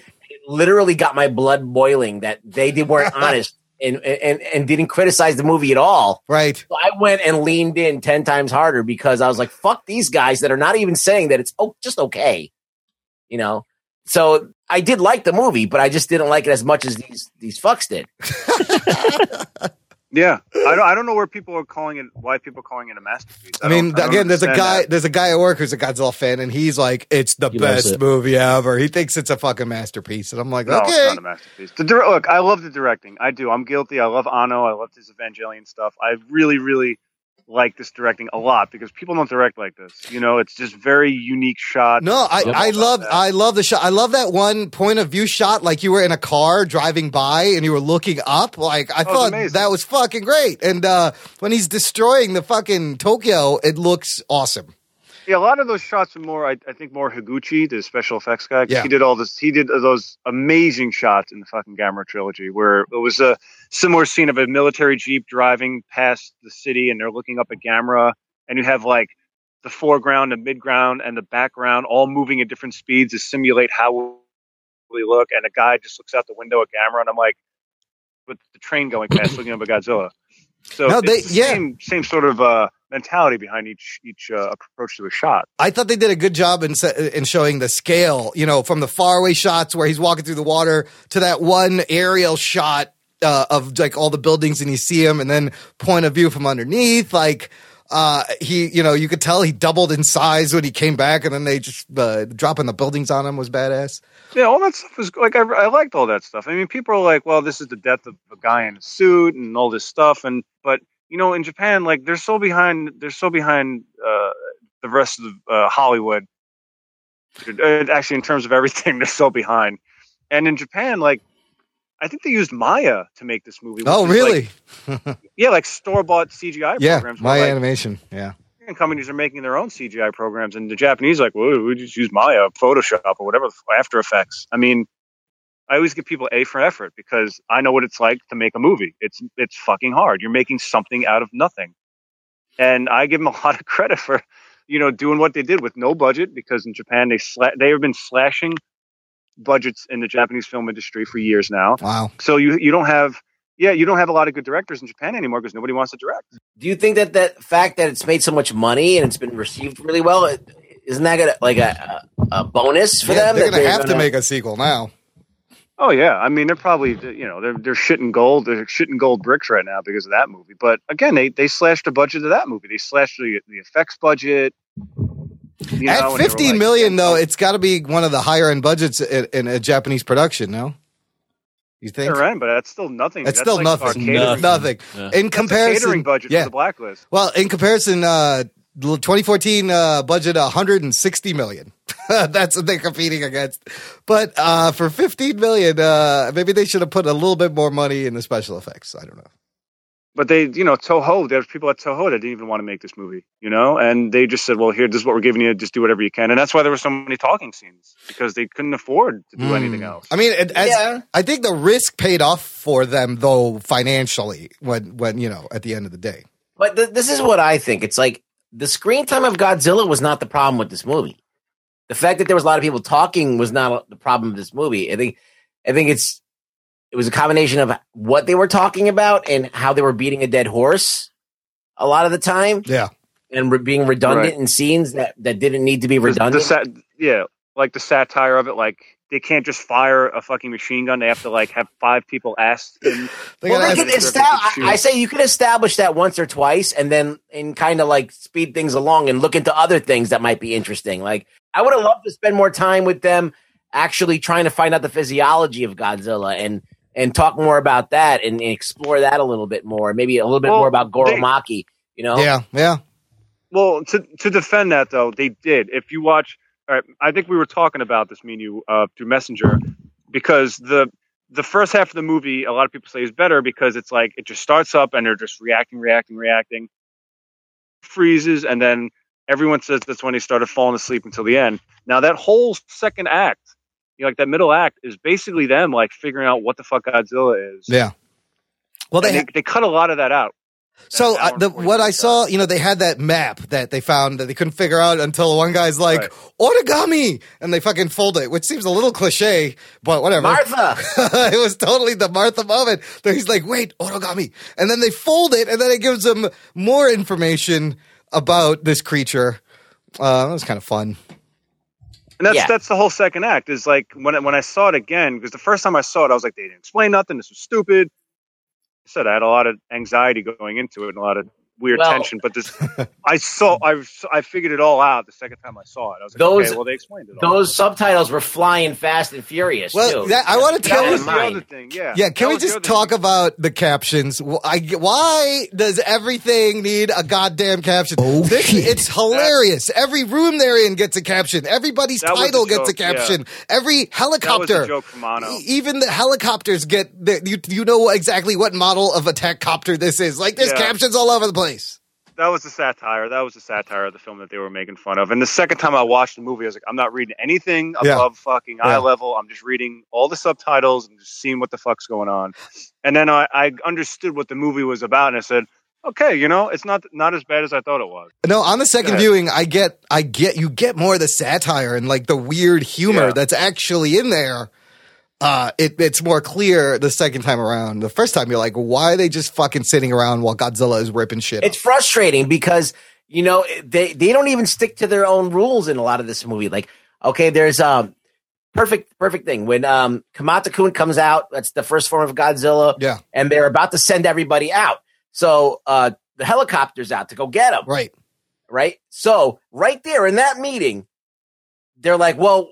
I don't know if I should send people out because there's there's still civilians. Right. And then the the other dude's just like, listen, you, he's already destroyed a bunch of shit, and more people are dying. So we gotta, you know, we at this point we we have to just go. So they get there and they're about to fire on Godzilla, and there's a guy uh, two people like crossing the street. Yeah, they're like And they- abort, abort. So they they already just established that okay, we've already decided that civilians we got to go after them that they don't matter anymore, But- and then they just they chicken out. There was a lot of talk about evacuation and how to evacuate and when to evacuate and and is this you even possible? decision, if if I'm the president and I make the decision, listen, collateral damage is going to happen. We know about this. Let's go. And then all of a sudden you just stop. You're like fucking hit destroyed him Yeah, right yeah, there. Yeah, no, they. wasn't that powerful yet. Yeah, yeah, yeah. So, That's I mean, true. it's just frustrating to watch. But I think they want to get you in that mindset of how frustrating it is to I see the it to that movie government's Funny decisions. Games. You remember that movie Funny Yes, Games? yes. It's That's that's what this movie was. What? Really? That's weird because that's about a home invasion. But Funny Games is a movie where every single time the, the people can get away, they don't get away. They don't. They don't. Yeah, yeah. So it's frustrating to watch because you're like, okay, they decided they're going to do this and then they're not going to get away. I feel like they were trying to achieve what the people felt in Japan after 2011 the frustration of like, just fucking do something, stop talking about it. And it's just inherent Yeah. in government. And and I think that's the frustration you were feeling, which is it, it worked. Yeah, it was all that stuff. It was all like, well, this is how this is how fucking stupid you people look when people were dying out there in the streets and in their homes. So trying to make I mean, the whole building came down. They're worried about two guys. You know? Yeah. Without yeah, that's a satire. You know, the thing with with Anno, I like his you know his catalog of work, but he's not like a super accomplished filmmaker either.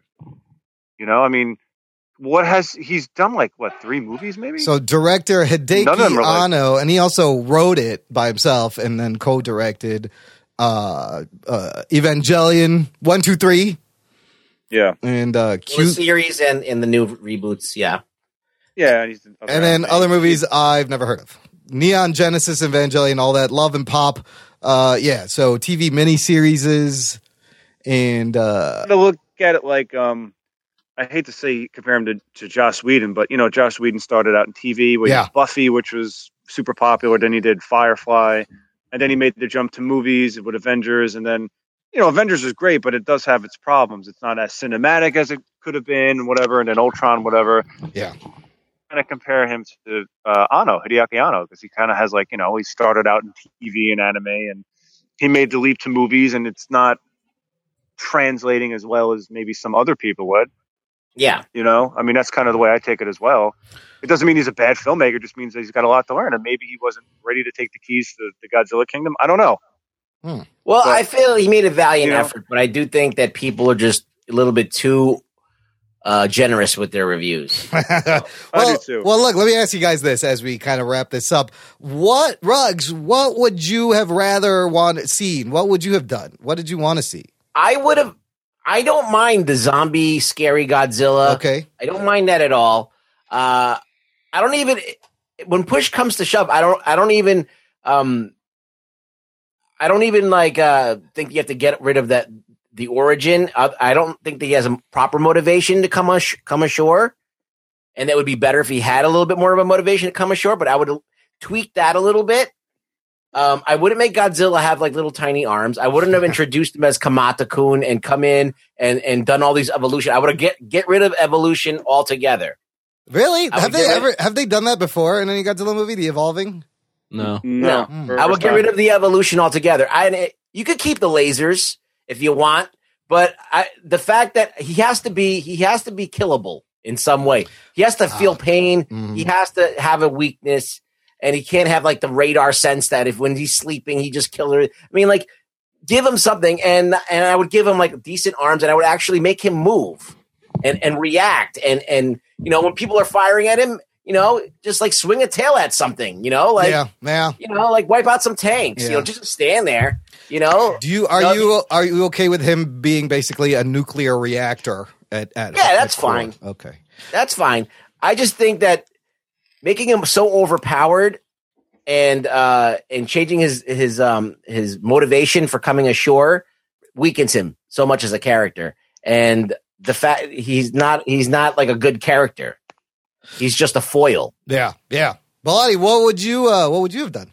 Uh, I agree with pretty much what everything Rug Boy said. I would have gotten rid of, um, not gotten rid of. I would have changed the female character. I wouldn't have made like the whole running for president thing was fucking stupid. yeah, um, I wouldn't have made her like a brash American idiot. Um, I like I like the scenes of foreign diplomats. I love the scene where they're talking to the people in Germany with the supercomputer. Remember that that whole scene and Ooh, I think that, was cut out of mine. That's cut out. Yeah. I did not. oh yeah, like see they cut out all like the shit that I you know that's why I I couldn't watch that cut because they cut out stuff I like. Huh. Um, and they had the prime minister of France was the one that begged hold off their nuclear attack. Like I like that. Wow, like it gets into that even more. See, a little bit that's I really- unnecessary though. I don't know. that I really like because that was the, that was in the spirit of Ishiro Honda's films where he it was, was a it was more of a he was a- global thing. Yeah, he was a World War II veteran who became a pacifist, and he wanted his films are always sort of saying how he wanted people to come together, and that's kind of my mentality in life. Hmm. Where it's like everybody wants to fight with each other, but I want people to come together. You know, like let's not fucking kill each other over something stupid. Let's figure it out together. And I like that aspect of the film. Yeah, he was definitely a uniting force. Like instead of Yeah, like an right. alien, it was this thing Yeah. that was created. Uh, and, and I, I would have gotten rid of some of the heavy-handed stuff like that the United States is an enemy. I understand, like, yeah, sometimes we do suck. Actually, most times we suck. And this is how you know maybe the rest of the world perceives us, and that's that's fine. That's how we come off. I mean, It's a little heavy-handed. Yeah. It should have been like I was saying, like a, a fucking Danny Aiello character, like a sympathetic American in there. The fucking, you know, yeah, it's like you're uh, talking about someone that's not in the room and they can't even defend themselves. that's you what they do though. Didn't they do that in the original? And then uh, America cut that out and put Raymond Burr in. Yeah. Yeah, pretty much. Anthony, But I- what would you have changed? Anything? I mean, I think these guys hit it on the head. Okay. The only thing I would, the only thing I would add that they probably that they haven't said is design's got to go. I hated that design. I got Start over again, back to the drawing board. Just scrap and Just make him look like you- he's looked before. I guarantee you that I, I know a bunch of artists that could come up with a way better zombie-ish looking Godzilla that's scary, but still holds true to the uh, the way that we like to see him. Mm-hmm. Mm-hmm. If you just gave him some arms, lessened his hips, and Yeah. made him a little bit more expressive, I think he would have been fine. I'm I'm with you on that Yeah. one. I think those uh, those three things would would have improved the design. I, I also would say, actually, even though I appreciate 1954 Godzilla, I'm I'm more of a fan of him fighting people, and uh, this movie's not that. So I would have liked to seen him fight something. uh, another monster, right? This Yeah. is uh, it's always hard. I know, I know that's not the ori- like that's Yeah. not the original, but that's Yeah. what most people have grown up on. And I and I enjoy him. yeah, fighting pretty people. much. Yeah, I didn't like the original for a long time. Yeah, me too. When- it's until I became like a like a yeah, when until like my twenties. It's not even the darkness; it's the it's just you don't appreciate it as a child, mm-hmm.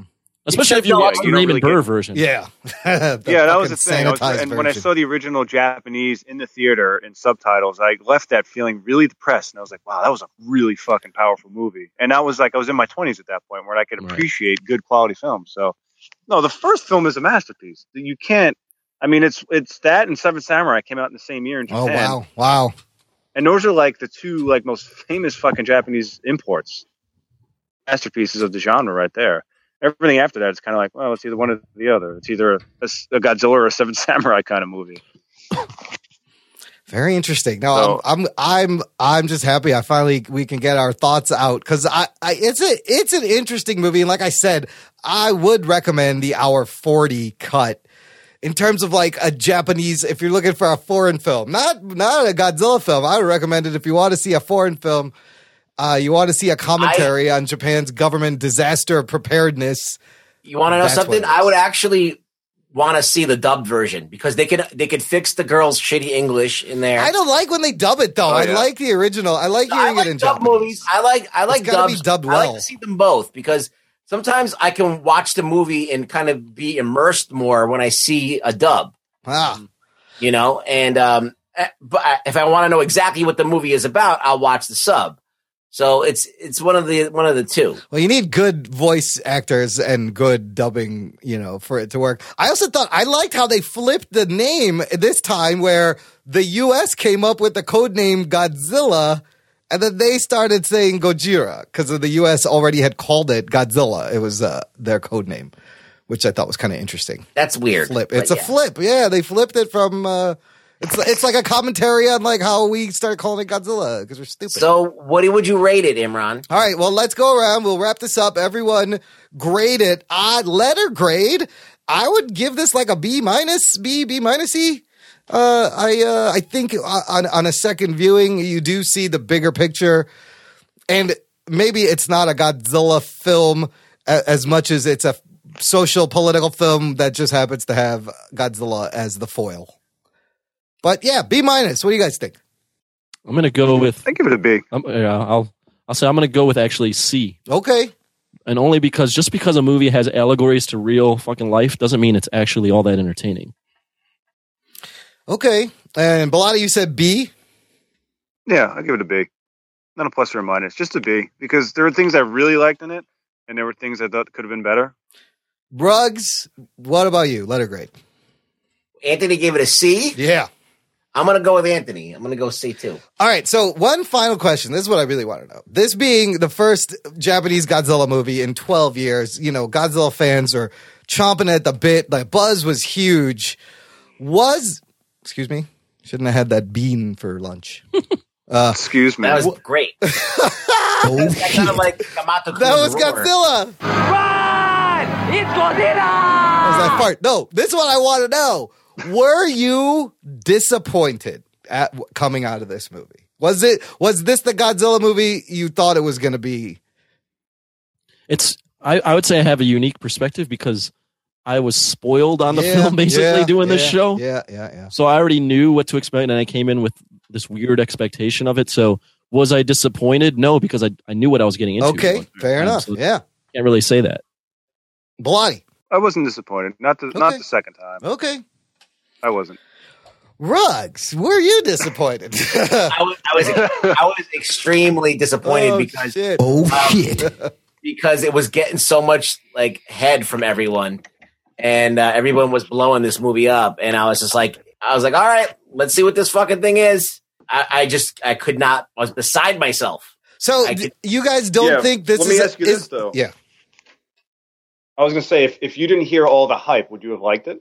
No, yeah, I don't think but I hate it. I, I, I wouldn't have been as, I wouldn't have been as adamantly against it. So who is this movie for? This is not a movie for Godzilla fans? I think it's It's it's, kind of like um, it, it's it's like a strange album from a band that you like. You know, it's Yeah, you that's a gotta- good point. You know, Ah, it's like the one weird experimental album uh, of some Yeah. I see that like just went out way out in the fucking sticks Yeah. just cuz. Well, well, here's here's the thing. Okay, you remember we had that show when you guys are asking me if Godzilla, and kaiju, or whatever are still big in Japan. yeah. the guys that like the hardcore Godzilla fans are like in their 50s and 60s in Japan. So this movie was basically it wasn't made for us. This was made for the Japanese and it was made for the newer generation, which I think the movie was trying to speak to Yeah. with a lot of the characters. Yeah. So Man, I became you know. 50 years old real quick. you did. I mean, I agree. I think the character of Yaguchi Rando, like that's almost like the film's Avatar. You know, it's Right, like the he was- Japanese he- people saying, "What the fuck are you doing? We have to get ready. We got to do something." yeah, the movie was made for them. It was made for the, you know, a lot of females actually went to go see this movie in Japan, which is unheard of because Well- it's just like a lot of older guys. But So- that was another one of my favorite characters was the girl scientist uh, who like Oh, knew great. all Yeah, the I liked shit and nobody like they scoffed at her. They didn't think she was anything, and she had a fucking Godzilla pin from the beginning. Like she knew what was up. Right. No, it spoke. It, it's you know, it's. I think it speaks to like you know the the current generation of you know of the youth in Japan. Yeah. I don't live there. I don't know. I, I could be talking out of my ass, but it definitely wasn't made for us. No, it's I not for an American audience at all. We I- had we had the whole Millennium series for us, you know, and then it didn't go anywhere. You know, they didn't make the money they wanted it to. So they were like, well, fuck it. We're just going to make what we think people would like, you know, like for the masses. It was a very nationalist, you know, public movie for Japan. Hmm. And that's why it did so well. It's, it spoke to like their nationalistic feelings and how they're, how they feel in the world, their position in the world Yeah. and, and in the Pacific. Yeah.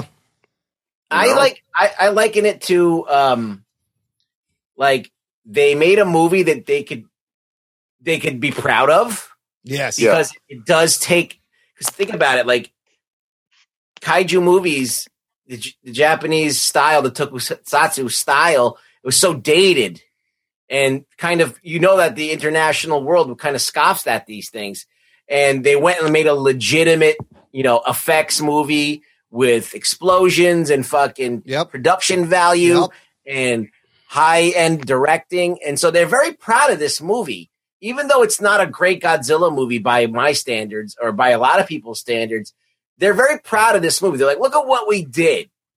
We did a we did a fucking Hollywood type big movie, and With uh, kind of a message for the Japanese people, you know? it- so in that in that sense, they succeeded, and they're very proud of that, and they're and they're not really concerned with uh, if um, it's going to be an international blockbuster to America and stuff. No, they're not really no. trying to speak to that audience. And it's kind of They- they refreshing that care. they don't care about the global market. You know, this is uh, for care. them, made by them. They do not care about. They don't care about the American fans. I'm sorry. They, But- they, they are. They did not make that for us. No. Yeah. But I also think that um in the future they can capitalize on the American fandom by keeping the production value like Yep. they did in this movie. Yep. On yeah, you can't go back think- now. But they won't. That's that's the weird thing about Toho. They just they don't care. They're they're like a bunch of dickheads. They're worse than Wow. they're worse than the WB. Like they just Wow. no. Wow. But they, yeah, I know. I'm probably I didn't shooting know that. myself in the. I probably can never approach them now about doing posters for them because now they're like, "Oh, we heard y'all. You know, we heard your podcast. The dicks, huh?" they never hear this podcast. They're not gonna listen. They'll never hear the They're podcast because, like I said, they don't. They don't care. Suri, They just- please hire Bellotti. Suri. Yeah.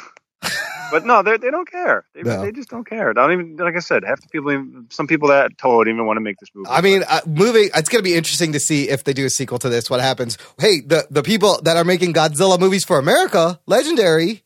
We have Godzilla two to look forward to, and they Yeah. they have a director now. The director is the writer, Michael Dougherty, who's been working on this script. Uh, after being, he was hired to run the Godzilla universe writing room. He's the guy who directed Krampus. Uh, him and his co-writer Zach Shields were writing the sequel, and then they offered him the directing gig. So, writer director Michael Dougherty on Godzilla 2, which is dated for March 22nd, 2019. It's coming up. Get excited for the MonsterVerse from Legendary people. It's coming. Look, you guys, I I I can't thank you enough for for giving your your your uh, expert thoughts on this, and we finally got to fucking get this down uh, for the listener. If you're a Godzilla fan, you enjoyed this. I just want to say real quick. We have other Godzilla shows you can check out. Uh, episode 28 was our big Godzilla Nerd Fest, where I think we first met John Bellotti. His his origin stories in there. And then John Bellotti got his own show, episode 62, where it was the John Bellotti guest show. And then, of course, there is the infamous G Fest 2016 episode. Oh, 118. Banned for life. And thanks for posting the picture of the thing that I broke. Look, I like this this Did you have design. On something else too? well, and then he became Yeah, a but- regular. Then he became a regular, and he would fill in here and there. But those those are the three big ones. And I'm just going to end this by saying I I like this movie so much that I would smash this thing if I saw it in person. If I saw a statue, I love it so much I would break it. Oh shit. That's just how I show my appreciation. Stay tuned for the next G Fest. It's a very Pakistani thing. It's cultural. You know, guys are going to G-Fest get it. might be might be real wild. No, I don't think anyone's ever said that in their life. No. Uh, with actual G's. Look, if you don't know the Pakistani culture, we burp to show a sign of appreciation, and then we blow things up to show a sign of appreciation. Oh, shit. So that means I love it. If I break it, I love it. Uh, thanks, thanks, you guys. I want Uh, Trump to hear you say that. like the break Jesus shit. Christ! man. I gotta God. break shit. Look, we're gonna wrap it up. Rugs, tell the people where they can find you. You can find me not watching Shin Godzilla ever again. You're gonna buy it anyways, you bastard. yeah, I'm gonna buy it, but uh, I'm gonna buy the figures too. But uh, you No, can you're find me none on of the. Oh, I fucking hate those people. Oh, go ahead. I'm um, uh, you can find me on I threw you Twitter for a loop. I threw you for a fucking loop. I'm really a rug boy. Bellotti, uh, plug your shit, man. Robo7.com. R O B O 7.com. Go look at it and hopefully you like it. If I suck, tell me you think I suck. Just talk to me. Something. Anything. Please. buy a shirt. I got a wedding coming up. I need money. Oh Come on. boy, buy a Godzilla shirt. Uh, and if you're a Godzilla fan, and if you're not, we hope you enjoyed this review. As always, you can find us everywhere you can find podcasts iTunes, Stitcher, Google Play, iHeartRadio, YouTube, TuneIn. If you have Alexa, tell it to play the Jock and Nerd podcast. She will play it for you. So subscribe, leave us a rating, tell a friend, Spread the geekery. Thank you for every second you hang out with us. Uh, this has been the Jock and Nerd Podcast. My name is Imran. My name's Anthony. He's the jock. He's the nerd. We'll catch you next time. Calling Monster Island. Calling Monster Island. Come in, Minya. This new Godzilla is unfriendly and is going to destroy your country. There's nothing you can do about it.